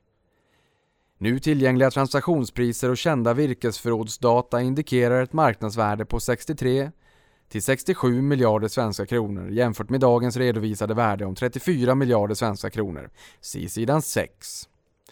Investeringen i Craftliner-bruket Obbola SCA annonserade i september 2019 att bolaget bygger en ny pappersmaskin för tillverkning av craftliner vid sitt pappersbruk Obbola i Umeå. Vi säger Ume på norrländska. Produktionen i Obbola ökar från dagens 450 000 ton craftliner till 725 000 ton årligen för att möta en förväntad efterfrågeökning på förnybara förpackningar. Den totala investeringen uppgår till cirka 7,5 miljard svenska kronor över en femårsperiod. Nästa bolag är SCB som har stigit 18,13%. VD har ordet. Ledande ekonomiska indikatorer visar under det tredje kvartalet tecken på ytterligare inbromsning i den globala ekonomiska tillväxten. Centralbankerna svarade på de låga inflationsnivåerna och risken för lägre tillväxt genom att sänka räntorna och programmen för kvantitativa lättnader fortsatte. Federal Reserve sänkte räntorna två gånger under 2019 till 2 under det tredje kvartalet sänkte Europeiska centralbanken inlåningsräntan med 10 punkter till minus 0,5% och återupptog stödköpen av värdepapper, vilket drev den tioåriga tyska statsobligationsräntan till en rekordlåg nivå. Allt eftersom räntorna har sjunkit har volymen skuldinstrument med negativ avkastning ökat till cirka 17 biljoner US-dollar, vilket motsvarar nästan 30% av alla utestående obligationer. Den negativa avkastningen är en utmaning för den finansiella sektorn, särskilt för liv och pensionsförsäkringsbolag eftersom pensionsskulderna ökar när diskonteringsräntorna sjunker.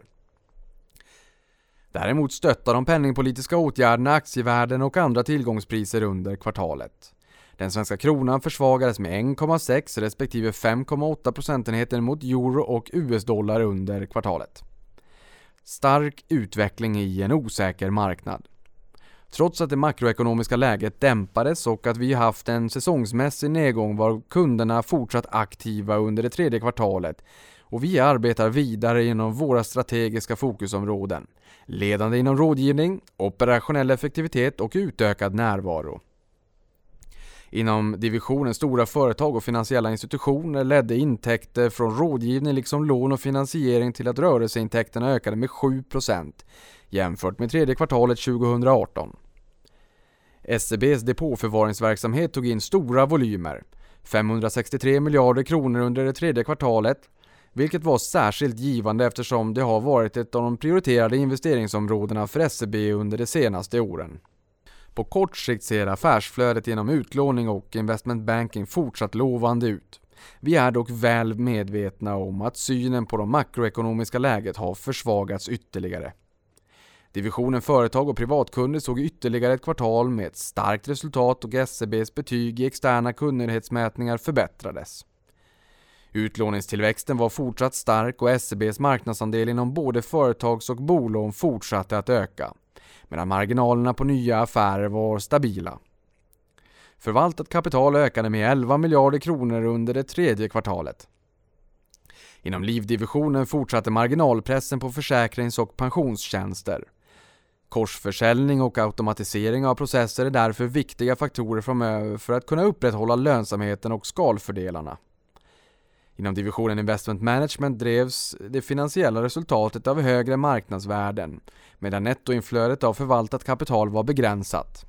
I Baltikum var efterfrågan på finansiella tjänster fortsatt hög men SEB vidhåller sin strategi för en balanserad tillväxt. Sammantaget är vår diversifierade affärsmodell fortsatt gynnsam.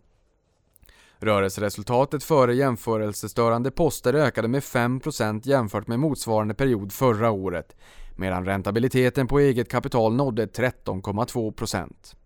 Kreditkvaliteten var god med förväntade nettokreditförluster på 0,08%. SEB rapporterade en kapitalbuffert på 170 baspunkter över myndighetskraven. Bufferten är i linje med vårt mål som syftar till att vi ska ha den finansiella styrka som behövs för att stödja våra kunder framöver. Vår respons på förändrade kundbeteenden. Den långsiktiga trenden att våra kunder blir mer digitala fortsätter. Där mobilappen är den mest använda kanalen i SEB. Idag görs mer än 80% av alla kundbesök inom SEB i Sverige i mobilappen och vi ser en fortsatt ökning inom både privat och företagssegmentet. För att möta våra kunders behov genomför vi vår transformationsagenda med fokus på uppkoppling, automatisering och analys i syfte att förbättra effektiviteten, minska risken och förbättra kundupplevelserna.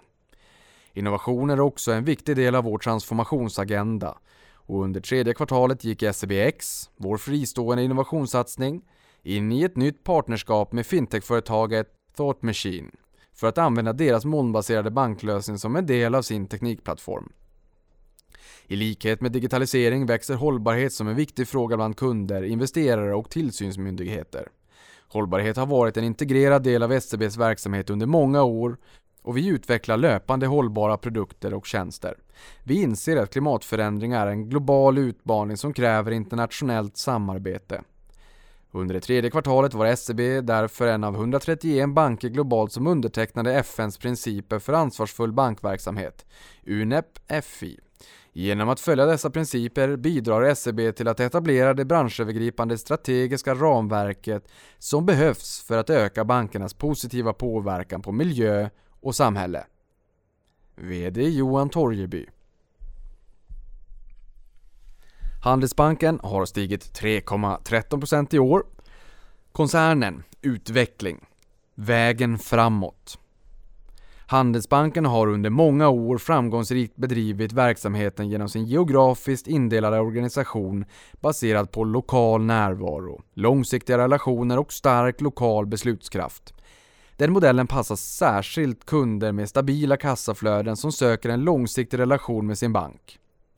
Dessa kunder strävar precis som banken efter att ha en god och stabil finansiell position över lång tid med låg risk. Detta gäller såväl privatpersoner som företagskunder. Den långsiktiga relationen upprätthålls genom att de olika mötesplatser som banken tillhandahåller och fortsätter att utveckla såväl personliga som digitala. Med affärsmodellen som utgångspunkt fokuseras bankens erbjudande framförallt mot privatkunder, fastighetsbolag samt andra ägarledda bolag. På kontoren erbjuds dessa kunder rådgivning och personlig service. Kunderna efterfrågar främst finansiering av olika slag. Bolån, bilateral företagsfinansiering och finansiering via kapitalmarknaden samt riskhantering. Kunderna efterfrågar också olika erbjudanden inom sparande, kapitalförvaltning, pension och försäkring, private banking och olika trygghetslösningar. Därutöver efterfrågas olika betalningslösningar, vilka i huvudsak hanteras via digitala kanaler. Genomgående för samtliga produktområden är en hög förväntan om att banken tydligt integrerar hållbarhetsfrågor i kundrelationen och erbjudande. Inom samtliga dessa områden är bankens ambitioner höga och avsikten är att stärka erbjudandet avsevärt för att möjliggöra god intäktstillväxt och förbättrad lönsamhet. Detta ska ske genom att fokusera utvecklingsresurserna tydligt mot bankens kärnområden. Finansiering Banken har en stark position inom bolånemarknaden. Avsikten är att med den utgångspunkten ytterligare stärka erbjudandet för att i Sverige fortsätta vara den ledande bolåneaktören. Banken ska vara det naturliga valet för de kunder som eftersträvar en god och trygg hushållsekonomi. Bolåneerbjudandet ska tydligare synliggöras på flera mötesplatser och bolåneprodukten utvecklas med bland annat gröna bolån. Digitaliseringen av bolåneprocessen som kommit längst i Norge fortskrider enligt plan i Sverige. Rådgivningen kring bolån ska tydligare integreras i helhetsrådgivningen för de kunder som efterfrågar det. Banken ser goda möjligheter att med det stärkta erbjudandet över tid uppnå en större andel av bolånemarknaden i Sverige än idag. På övriga hemmamarknader förväntas positionen inom bolåneerbjudandet också stärkas från dagens nivå. Banken har sedan många år en stark ställning inom finansiering av fastighetsbolag och bostadsrättsföreningar med stabila kassaflöden och välbelägna välskötta fastigheter. Banken är generellt också en ledande företagsbank, vilket återspeglas i den mycket höga kundnöjdhet som banken åtnjuter på de olika hemmamarknaderna. Bankens lokala närvaro och beslutskraft är särskilt betydelsefull för dessa kunder. Banken följer kunderna över lång tid och erbjuder finansiering i olika former, olika analysprodukter och rådgivning kring exempelvis hållbarhet samt rådgivning kring kapitalanskaffning, riskhantering, förvärv och avyttringar är viktiga delar av erbjudandet. Genom bland annat fler samarbeten med leverantörer av olika affärstjänster fortsätter banken att utveckla rådgivning och affärer på de digitala mötesplatserna. Sparande Banken har under de senaste åren väsentligt förbättrat sitt erbjudande och sin position inom olika kapitalförvaltningstjänster i såväl Sverige som inom övriga hemmamarknader. Detta har genererat en kraftigt ökad volym förvaltat kapital och en hög kundnöjdhet och lojalitet. Inte minst genom hållbarhetsprofilen har banken haft stora framgångar i att attrahera nya kunder och större förvaltat kapital. I Sverige förvaltas huvuddelen av fondvolymen nu i fonder med utökade hållbarhetskrav. Även utvecklingen inom tjänstepensionsområdet har varit god under senare år och bidrar väsentligt till den ökade volymen förvaltat kapital i koncernen. Med den utgångspunkten avser banken att ytterligare fokusera resurser på tjänster för sparande som vänder sig till såväl privat som företagskunder. Banken lanserade under 2018 i Sverige den digitala Sparguiden som ett instegsverktyg för fondsparande, vilket har mottagits väl. Verktyget kommer att utvecklas vidare och integreras med andra applikationer för kunderna. Erbjudandet kring olika trygghetslösningar ska integreras till en naturlig del av rådgivningen. Den analys banken tillhandahåller ska synliggöras ytterligare och tydligare stödja kunderna inom sparandeområdet och bankens rådgivningsmöten på olika mötesplatser. Bankens profil som en naturlig private banking-aktör för de kunder som efterfrågar en sådan lösning ska förstärkas ytterligare, inte minst i Sverige där potentialen är betydande. I Norge finns redan idag private banking-erbjudandet på samtliga kontor, vilket fått ett mycket gott mottagande hos kunderna. I Storbritannien har banken sedan flera år en stark profil inom private banking. Bankens marknadsandel inom fondsparande i Sverige är fortsatt väsentligt lägre än inom bolån trots en flerårig tillväxt som varit starkare än marknaden. Banken har under det senaste decenniet haft en andel av nettoinflödet i den svenska fondmarknaden som uppgått till över 20%, det vill säga i nivå med marknadsandelen för bolån i Sverige. Den ytterligare fokuseringen förväntas medföra en fortsatt god tillväxt inom området. En mer fokuserad bank. Banken bedömer att potentialen att växa är stor med förbättrad lönsamhet och med bibehållen låg risk med den mer fokuserade inriktningen på ovanstående kunder och produktområden.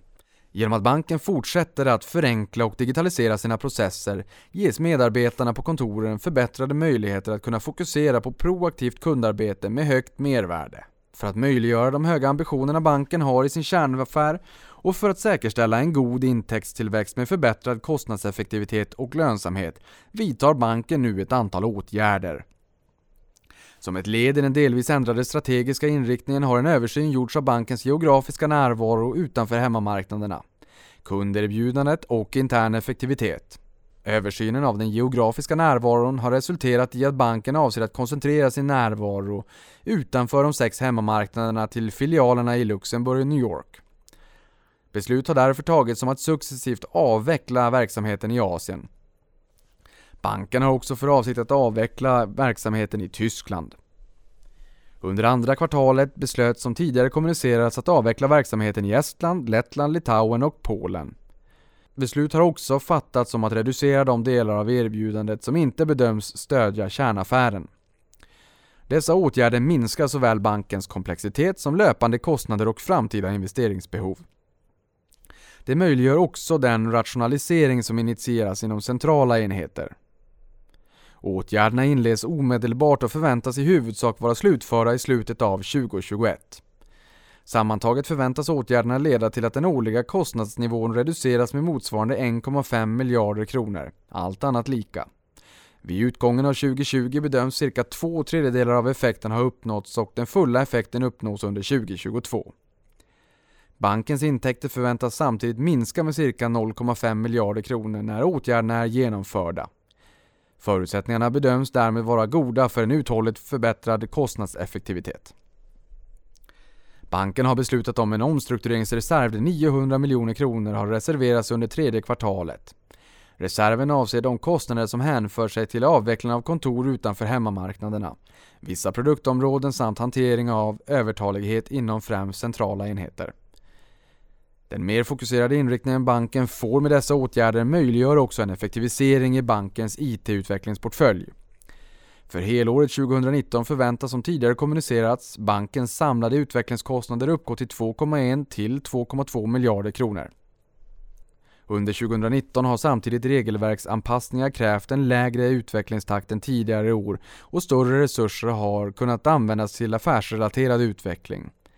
För helåret 2020 bedöms att utvecklingskostnaderna kommer att uppgå till samma nivå som 2019. Under 2019 har banken fortsatt att intensifiera och ytterligare tidigarelägga arbete med att förebygga finansiell kriminalitet, inte minst i Storbritannien.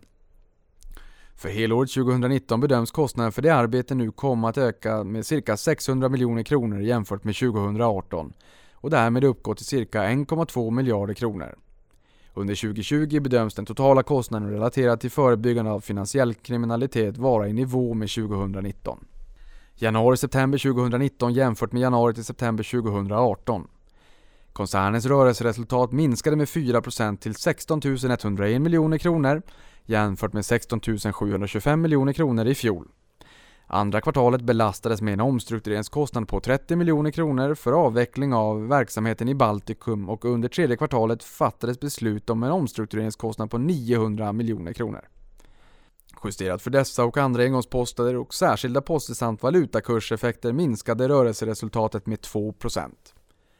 Valutakurseffekter påverkade rörelseresultatet positivt med 131 miljoner kronor.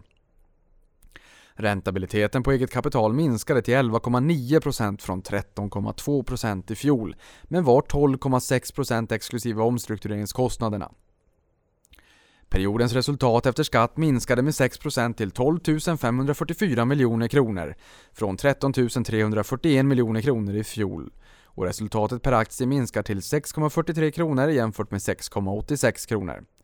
KI-talet uppgick till 48,8% gentemot 47% i fjol, men sjönk till 46,1% exklusive omstruktureringskostnaderna. Kärnprimärkapitalrelationen uppgick till 17,4% gentemot 21,7% i fjol. SKF upp 41,76% i år. Stabila marginaler och starkt kassaflöde. SKF har lyckats bra med att hantera den svagare ekonomiska utvecklingen. Våra ansträngningar att minska kostnaderna har bidragit till en stark och stabil rörelsemarginal med en underliggande marginal på 11,3% under kvartalet. Vi hade högre realiserade kostnadsbesparingar än kostnadsökningar, vilket resulterade i ett positivt nettobidrag till rörelseresultatet under kvartalet. Kassaflödet låg på 2120 miljoner kronor jämfört med 1626 miljoner kronor i fjol. Ett starkt resultat som visar vår förmåga att skapa ett starkt kassaflöde, även i perioder med minskad efterfrågan. Omstruktureringskostnader och uppgörelser med kunder hade en negativ inverkan på rörelseresultatet med 272 miljoner kronor. En momsavräkning i Brasilien hade en positiv inverkan med 180 miljoner kronor. Det rapporterade rörelseresultatet för kvartalet var 2288 miljoner kronor och den rapporterade rörelsemarginalen låg på 10,9% jämfört med 12,2% i fjol. Som förväntat kunde vi med en försäljning på 21 miljarder kronor konstatera en minskning i den organiska försäljningen med 3% jämfört med föregående år. Försäljningen var relativt oförändrad i Asien, något lägre i Europa, avsevärt lägre i Nordamerika och något högre i Latinamerika. Industriverksamheten hade ännu ett starkt kvartal med en underliggande rörelsemarginal på 14,1% och en negativ organisk tillväxt på 1,4% jämfört med plus 9,2% i fjol. Försäljningen var relativt oförändrad i Europa och Latinamerika, avsevärt lägre i Nordamerika medan den däremot ökade i Asien. Den rapporterade rörelsemarginalen på 14,7% jämfört med 14,3% i fjol påverkades negativt av omstruktureringskostnader och positivt av momsavräkning. Fordonsverksamheten hade en underliggande rörelsemarginal på 4,3%. Vi hade en negativ organisk tillväxt på 7% gentemot 1,7% plus i fjol med en försäljningsvolymer som var avsevärt lägre i Nordamerika och Asien lägre i Europa och betydligt högre i Latinamerika. Den rapporterade rörelsemarginalen låg på 1,1% jämfört med 6,8% i fjol. Påverkades negativt av kostnader som hänförde sig till uppgörelser med kunder och omstruktureringar. Vi förvärvade nyligen Presenso, ett företag som utvecklar AI-styrd mjukvara för industriella analyser. För att ytterligare stärka vårt erbjudande Rotating Equipment Performance vi fortsätter att fokusera på att utveckla vårt avgifts och prestationsbaserade erbjudande vilket resulterat i nya kundavtal på flera av våra marknader. Vi fortsätter också att öka andelen av regional tillverkning i koncernen med volymer som flyttas från vår fabrik i Luton, Storbritannien till Nelai, Malaysia. I Tyskland öppnade vi nyligen en e-shop för fordonseftermarknaden som innebär att vi kommer närmare våra slutkunder inom fordonsbranschen på Europas största marknad. Under fjärde kvartalet 2019 förväntar vi oss lägre volymer för koncernen, något lägre för industriverksamheten och lägre för fordonsverksamheten. Alrik Danielsson, VD och koncernchef. SSAB plus 0,83% i år. Koncernchefens kommentar. SSABs rörelseresultat exklusive jämförelsestörande poster uppgick till 300 miljoner kronor för det tredje kvartalet 2019 vilket var 1300 miljoner kronor lägre jämfört med det tredje kvartalet i fjol. Försämringen var främst hänförlig till SSAB Europe. Koncernens operativa kassaflöde för det tredje kvartalet uppgick till 1038 miljoner jämfört med 1922 miljoner kronor i fjol. Efterfrågan för SSAB Special Steels försvagades under tredje kvartalet, framförallt i Europa. Leveranserna minskade och rörelseresultatet var lägre jämfört med det tredje kvartalet i fjol och uppgick till 358 miljoner kronor jämfört med 536 miljoner kronor i fjol. Marginalerna försämrades under kvartalet framförallt på grund av högre kostnader för järnmalm.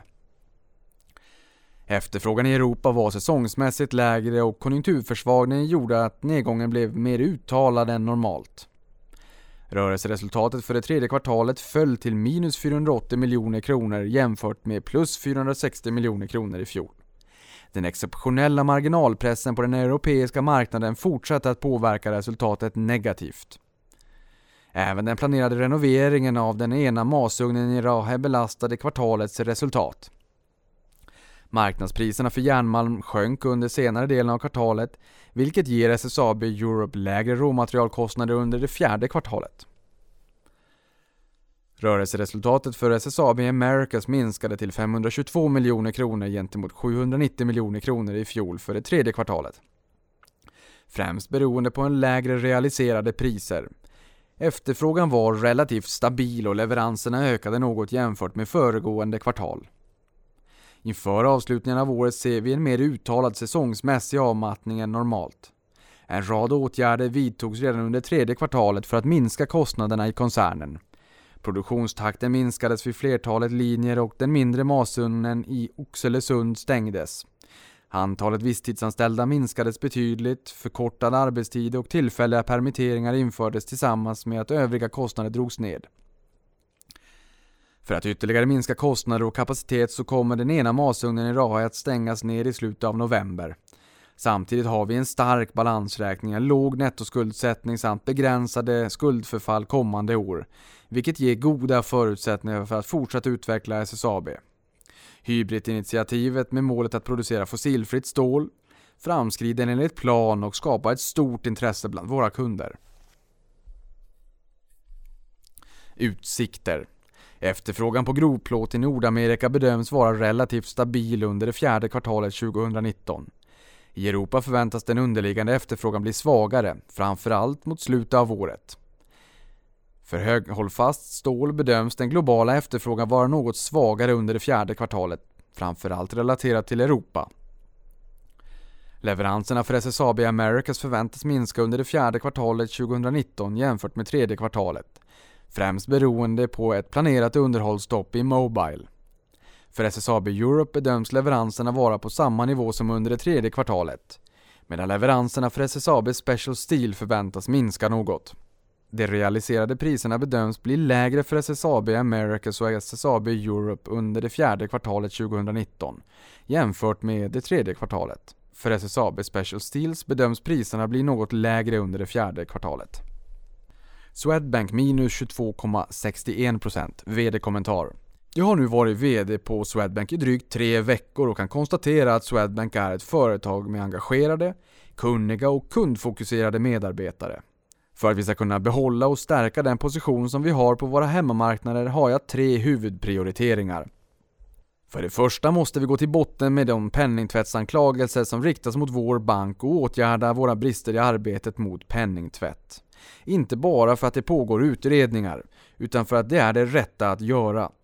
Konkret betyder det att jag kommer lägga ner mycket av min tid på att säkerställa att den interna utredningen färdigställs skyndsamt och att myndigheterna får tillgång till all information de behöver för att slutföra sina utredningar.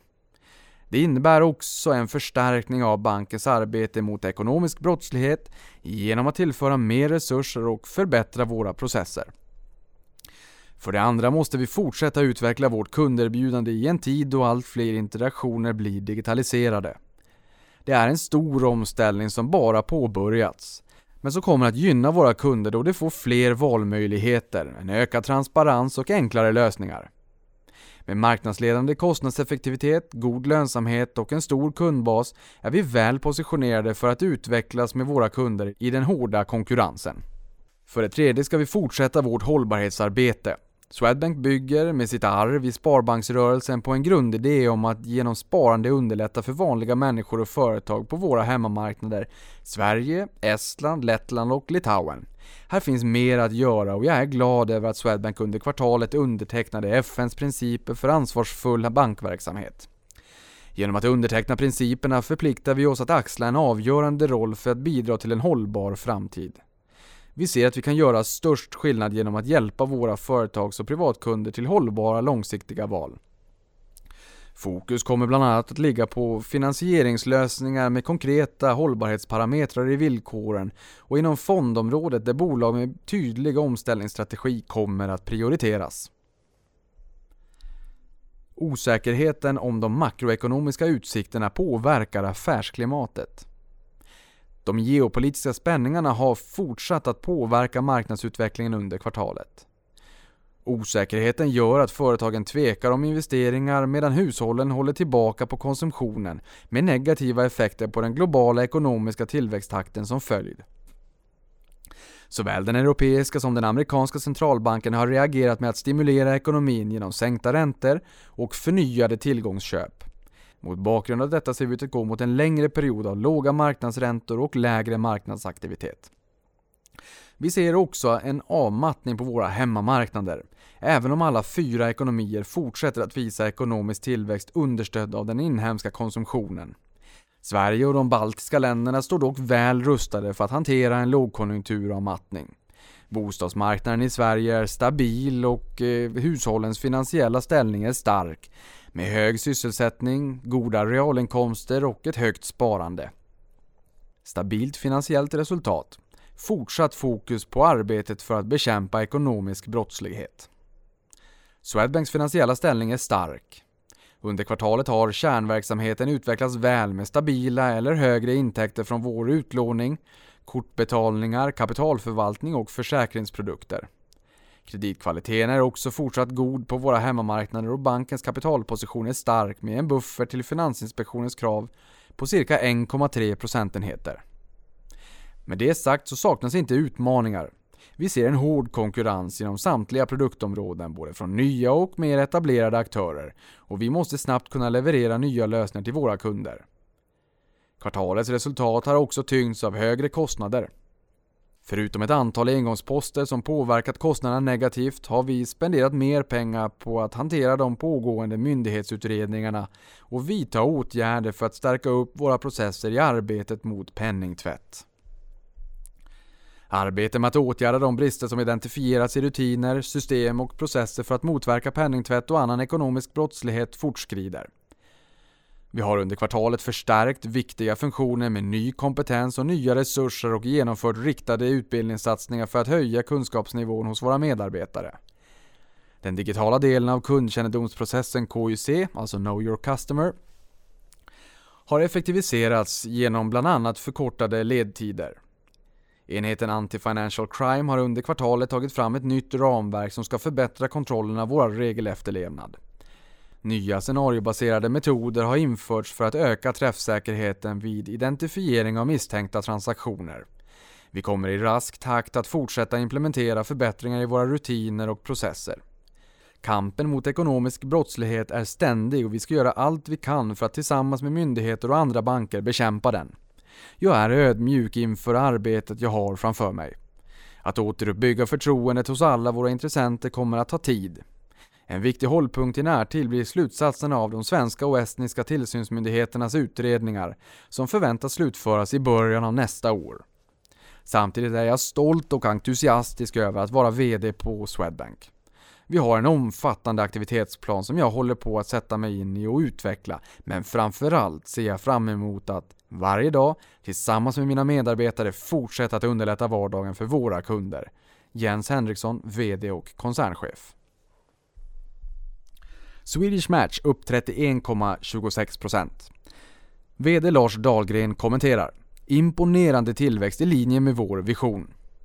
Ännu en gång levererade Swedish Match ett mycket starkt finansiellt resultat, drivet av en väldigt bra utveckling för syn nikotinportioner i USA. Försäljning och rörelseresultat för våra två största produktsegment snus och moist snuff samt övriga tobaksprodukter ökade i lokala valutor. Produktionssegmentet Lights återhämtade sig efter ovanligt svagt andra kvartal och resultatet gynnades även av försäljningar av virke samt marktillgångar. Efter den nationella lanseringen av Syn i USA under det andra kvartalet har vi fortsatt att utöka distributionen och marknadsföringen av varumärket Syn. Marknadsdata visar att utvecklingen i de nytillkomna regionerna är i linje med eller bättre än utvecklingen som vi noterade i den tidigare etablerade västra regionen efter jämförbar tid i marknaden.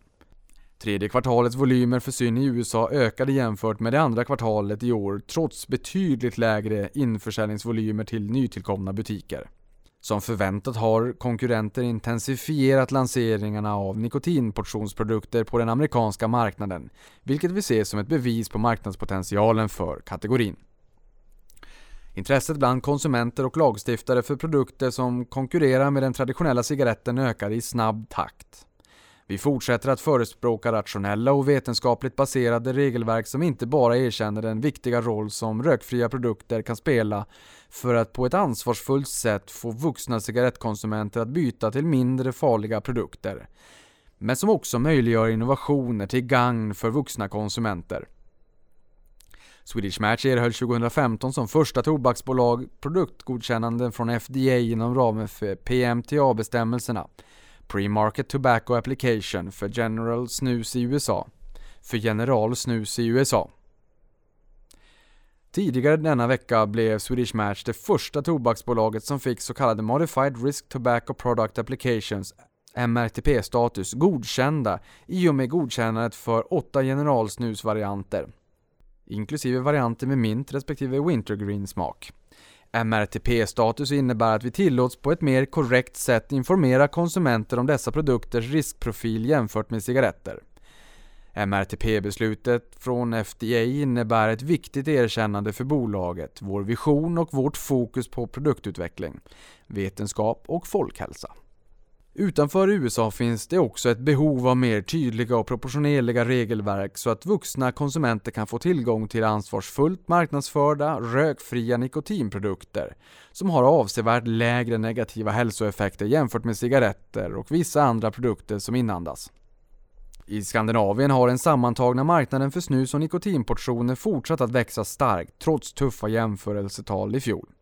Tillväxten för moderna och innovativa snusprodukter är god, men det är den snabbt växande kategorin för nikotinportioner som driver tillväxten på den skandinaviska rökfria marknaden.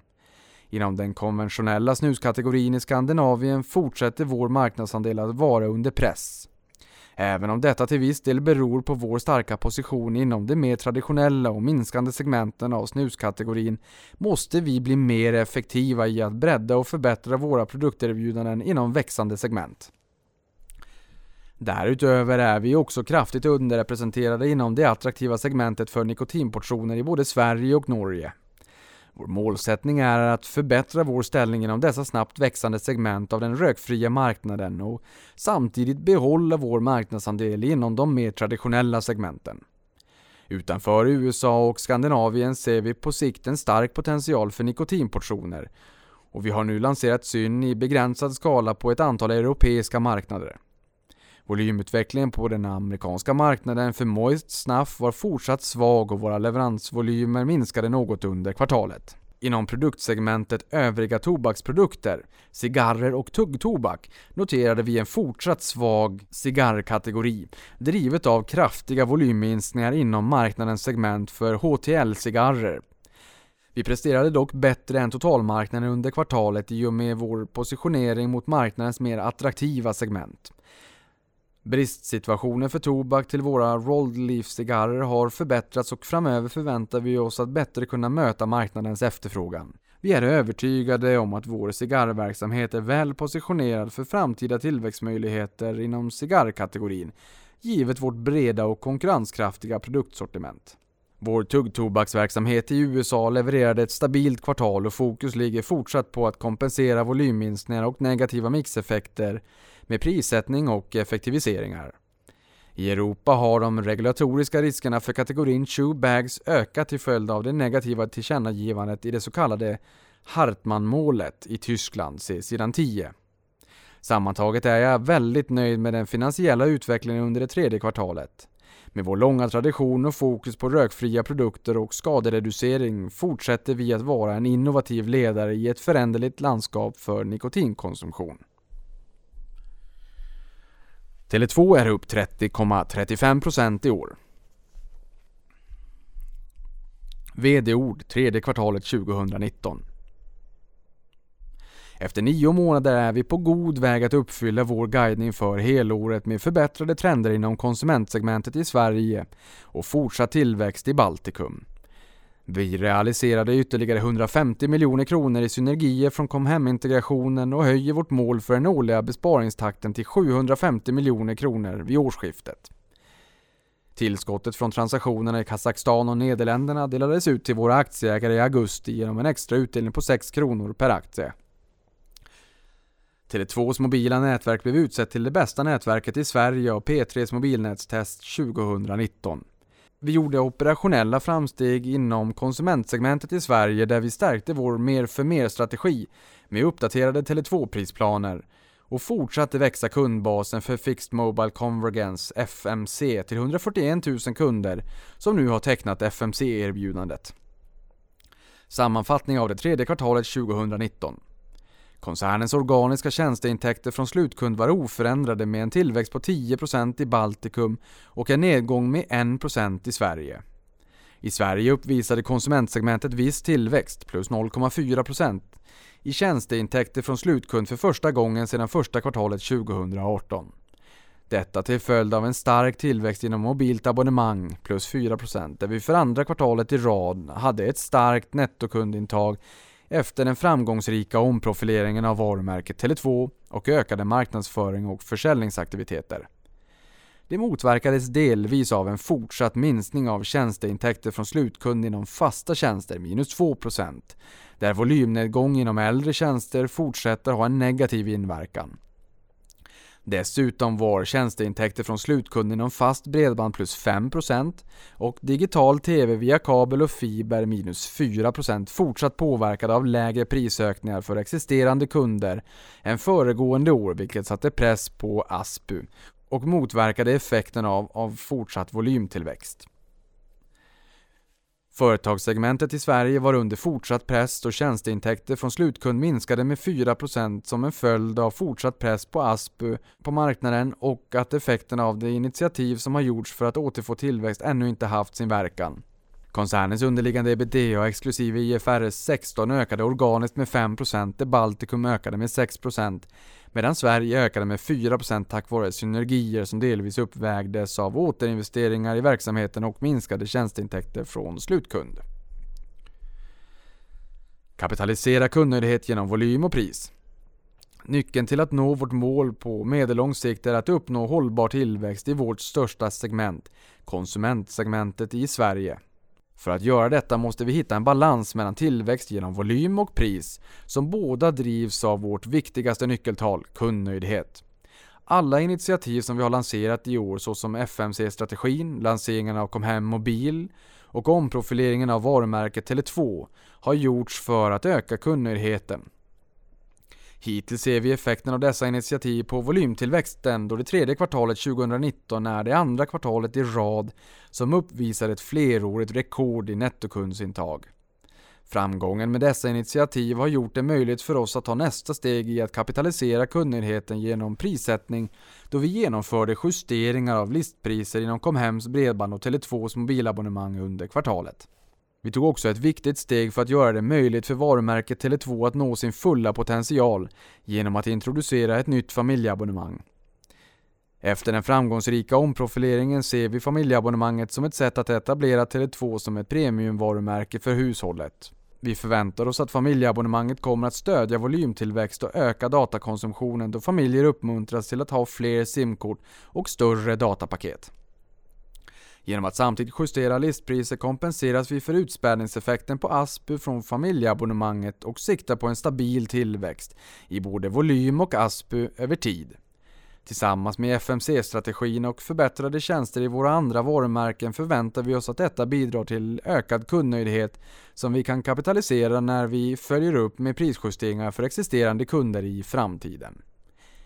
Exekvering av kostnadsminskningar Parallellt med initiativen för att återfå hållbar intäktstillväxt för Tele2 genomför vi kostnadsminskningar för att förbättra lönsamheten och skapa en effektivare verksamhet.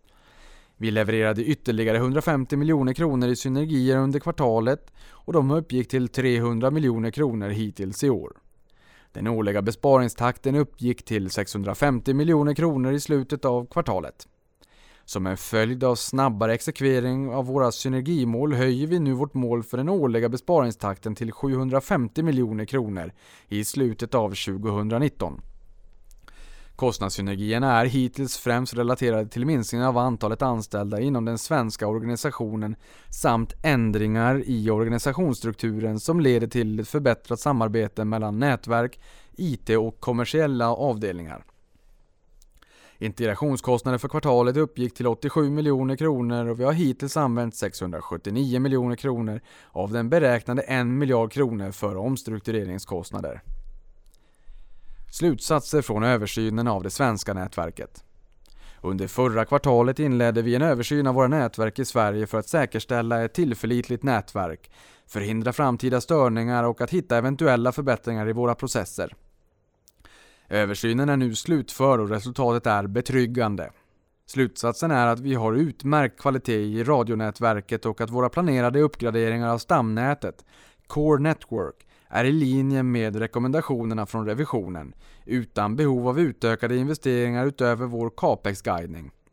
Kvaliteten på vårt nätverk uppmärksammades faktiskt det bäst, som det bästa mobila nätverket i Sverige av P3 och tidigare i år blev Tele2s nätverk även prisat för den bästa 4G-täckningen i Sverige av P3.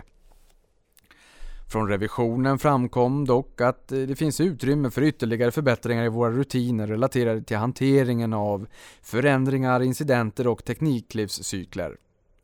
Den goda nyheten är att detta kan åtgärdas genom förenkling, standardisering och automatisering av våra processer. Arbete för att adressera dessa frågor har redan inletts och under sommaren påbörjade vi omorganisationen av teknikavdelningar som en del av integrationsplanen efter sammanslagningen med Comhem. Under de närmaste kvartalen kommer vi att genomföra fortsatta förbättringar enligt rekommendationerna från rapporten för att säkerställa att vi har ett tillförlitligt och kostnadseffektivt nätverk. Erkännande för vårt hållbarhetsarbete. Det är uppmuntrande att se det erkännande vi har fått från flera hållbarhetsrankningar den senaste tiden. Vi förbättrade vår totala poäng i Robosec och Sams hållbarhetsindex med särskilt höga poäng för våra insatser för bolagsstyrning och integritet, vilket representerar två av våra fokusområden. I rapporten Walking the Talk från Misum vid Handelshögskolan i Stockholm fick Tele2 högsta poäng bland alla teknik och telekombolag inom Walk-kategorin där vi utmärkte oss för vår kommunikation och ansvarstagande i vårt arbete. Vårt arbete inom TÅK-kategorin beträffar hur väl strategisk inriktning sätts och kommuniceras erkändes med lika höga poäng. Vilket bekräftar att vi är noga med att inte överkommunicera det arbete vi genomför. Slutligen placerade vi oss på 35 plats i Equilips globala jämställdhetsranking 2019, Gender Equality Global Ranking and Report.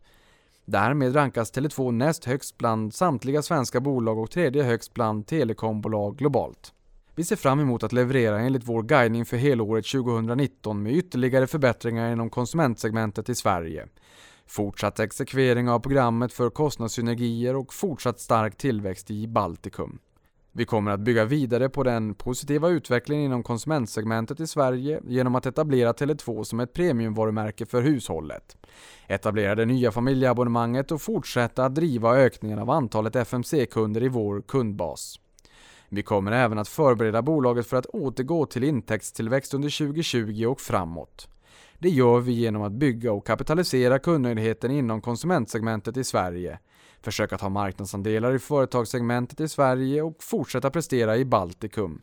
Samtidigt som vi befäster planerna för att ytterligare kostnadsminskning som en fullt integrerad operatör. Anders Nilsson, VD och koncernchef. Telia är upp 6,39% i år. Kommentarer av Christian Luiga, tillförordnad VD och koncernchef. Vi har tidigare sagt att det andra halvåret 2019 skulle vara bättre än det första halvåret och att det tredje kvartalet 2019 bekräftar detta. Under första halvåret ökade våra operativa kostnader med 1% och i det tredje kvartalet har de minskat med 4%. Justerat ebitda-marginal exklusive effekter från IFRS 16 steg med 1% på jämförbar bas i det tredje kvartalet jämfört med sänkningen om 3% under det första halvåret 2019. Operationellt fritt kassaflöde är positivt och uppgår till 11,6 miljarder kronor till dags dato jämfört med 9,4 miljarder kronor under motsvarande period 2018. Förbättringen är främst driven av förvärv och rörelsekapital, varav en del är fasning mellan kvartalen. Vi upprepar våra utsikter för 2019 om cirka 12 till 12,5 miljarder svenska kronor. Trenden i tjänsteintäkter har förbättrats med en nedgång om 1,3% i det tredje kvartalet jämfört med en nedgång om 2% under det första halvåret. Generellt har kommersiella aktiviteter i konsumentsegmentet hjälpt till att förbättra tjänsteintäkterna och dessa aktiviteter förväntas ge ytterligare positiv påverkan kommande kvartal. Tjänsteintäkterna försämrades dock på grund av traditionella tjänster och ett något svagare företagssegment jämfört med andra kvartalet. Jag har nu varit tillförordnad VD i en månad för detta fantastiska företag. Efter fem år som finansdirektör kan jag strategin väl och jag är dedikerad att leverera i enlighet med den. Det är nu dags att öka fokus ytterligare på genomförande. I Sverige har vi ambitionen att nå ut till alla hushåll med en hög hastighet, högkvalitativa bredbandstjänster både på vårt prisbelönta mobilnät och på vårt och andras fibernät. Vi har tagit kliv framåt inom detta område och vi kommer att förbättra tjänsteintäkterna ytterligare. Vi ser även att vi gradvis ökar vår marknadsandel i företagssegmentet, speciellt inom ICT-tjänster. I Norge kommer vi ha en liknande position tack vare GET och uppgraderingen till 5G som vi berättade om förra veckan. I Finland ökar vi vår förmåga, senast genom utbyggnaden av 5G i de största städerna och lanseringen av 5G-abonnemang med hastigheter på upp till 1 gigabit per sekund. De starka positionerna på våra marknader skapar en ännu bättre möjlighet att förbättra kundupplevelsen genom konvergens där vi inte uppnått vår fulla potential ännu. Vi är även förväntansfulla och angelägna att ta vara på Bonnier Broadcastings styrkor så snart EU-kommissionen har fattat sitt slutgiltiga beslut, som förväntas senast den 19 november. Inom företagssegmentet har vi bevisat våra styrkor inom ICT, speciellt inom uppkopplade saker där vi för närvarande ökar intäkterna med mer än 20%. Det är ytterligare bevis på att vår strategi att vara den utvalda digitala partnern. Förutom att stärkt kundupplevelse och lojalitet så kommer konvergens förbättra avkastningen på investeringar, både nu och i framtiden, och på så sätt skapa aktieägarvärde. Fokus på att sänka vår kostnadsbas fortsätter där vår nya operativa modell skapar en god grund för att bli ett än mer effektivt företag.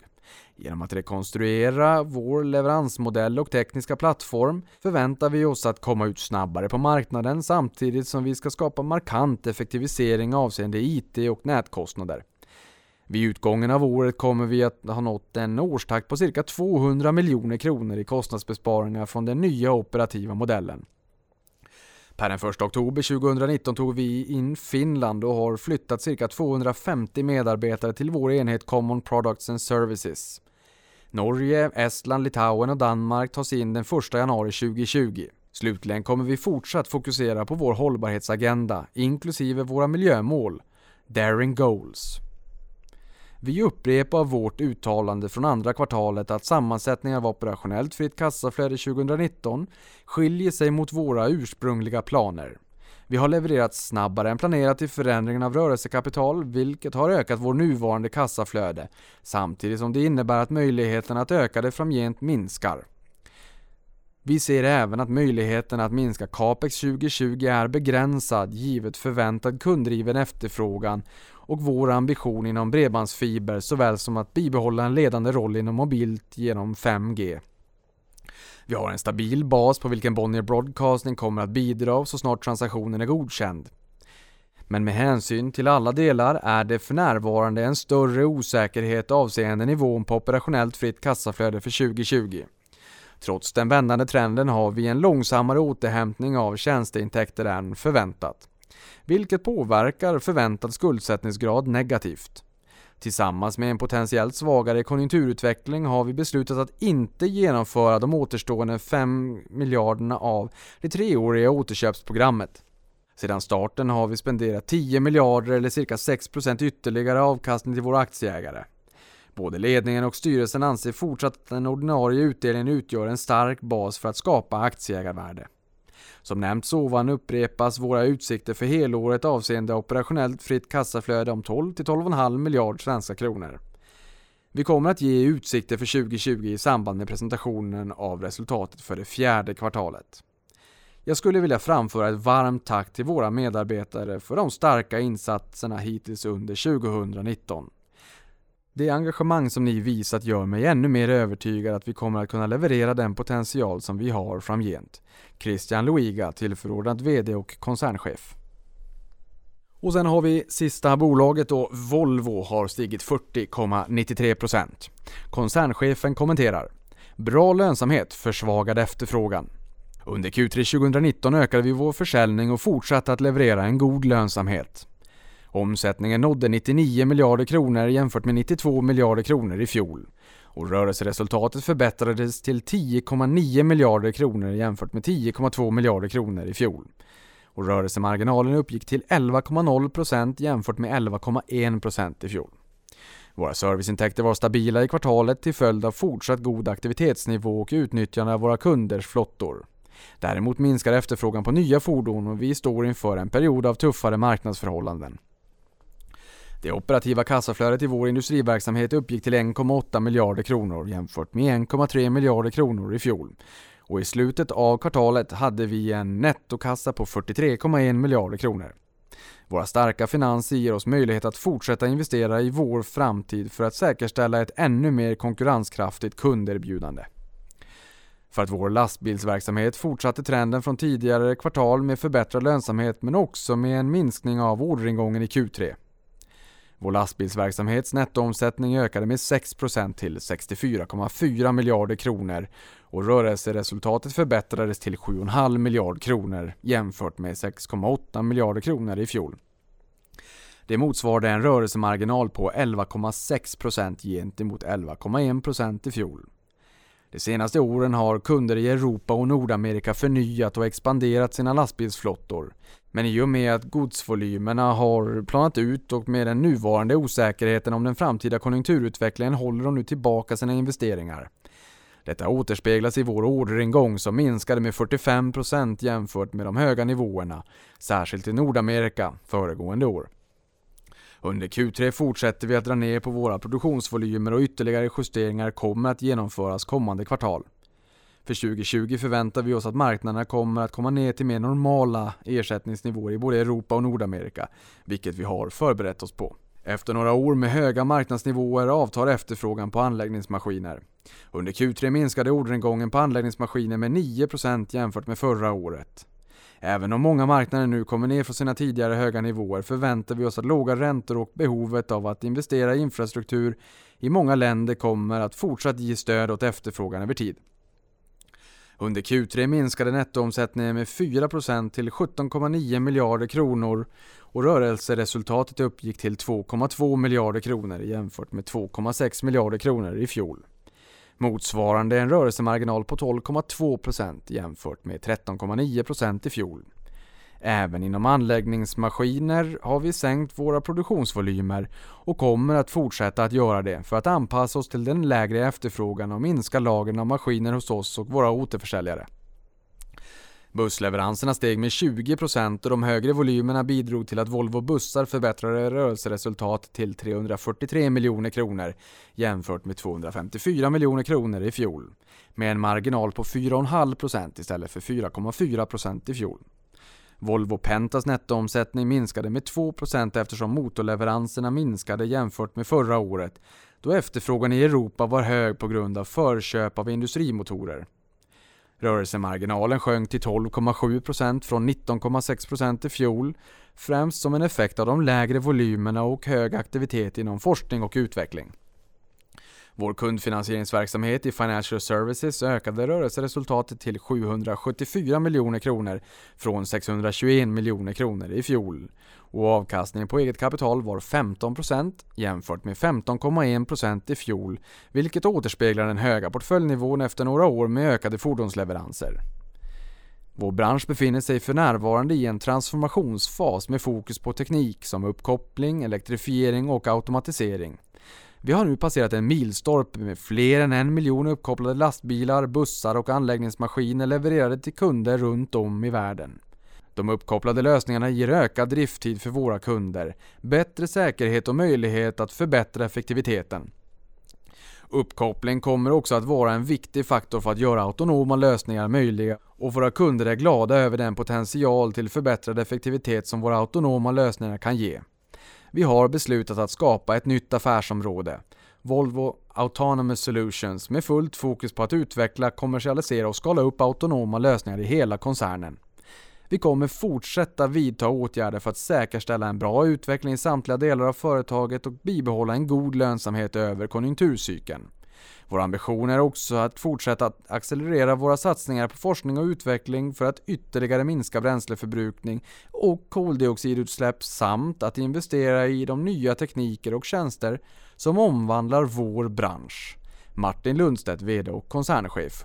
Och med de orden så var det det sista bolaget, du har nog gått igenom 28 av OMXS30s 29 bolag och varför det är 29 bolag är för att eh, Atlas Copco har A och B-aktien i indexet. Det här var en pers, det är nog första och sista gången jag gör det här men har du lyssnat så här långt så vill jag bara säga stort tack, avkastning på det och vi hörs igen om en vecka. Jag tror att jag har med mig utrustning och poddar från Amerikat. Tack för mig!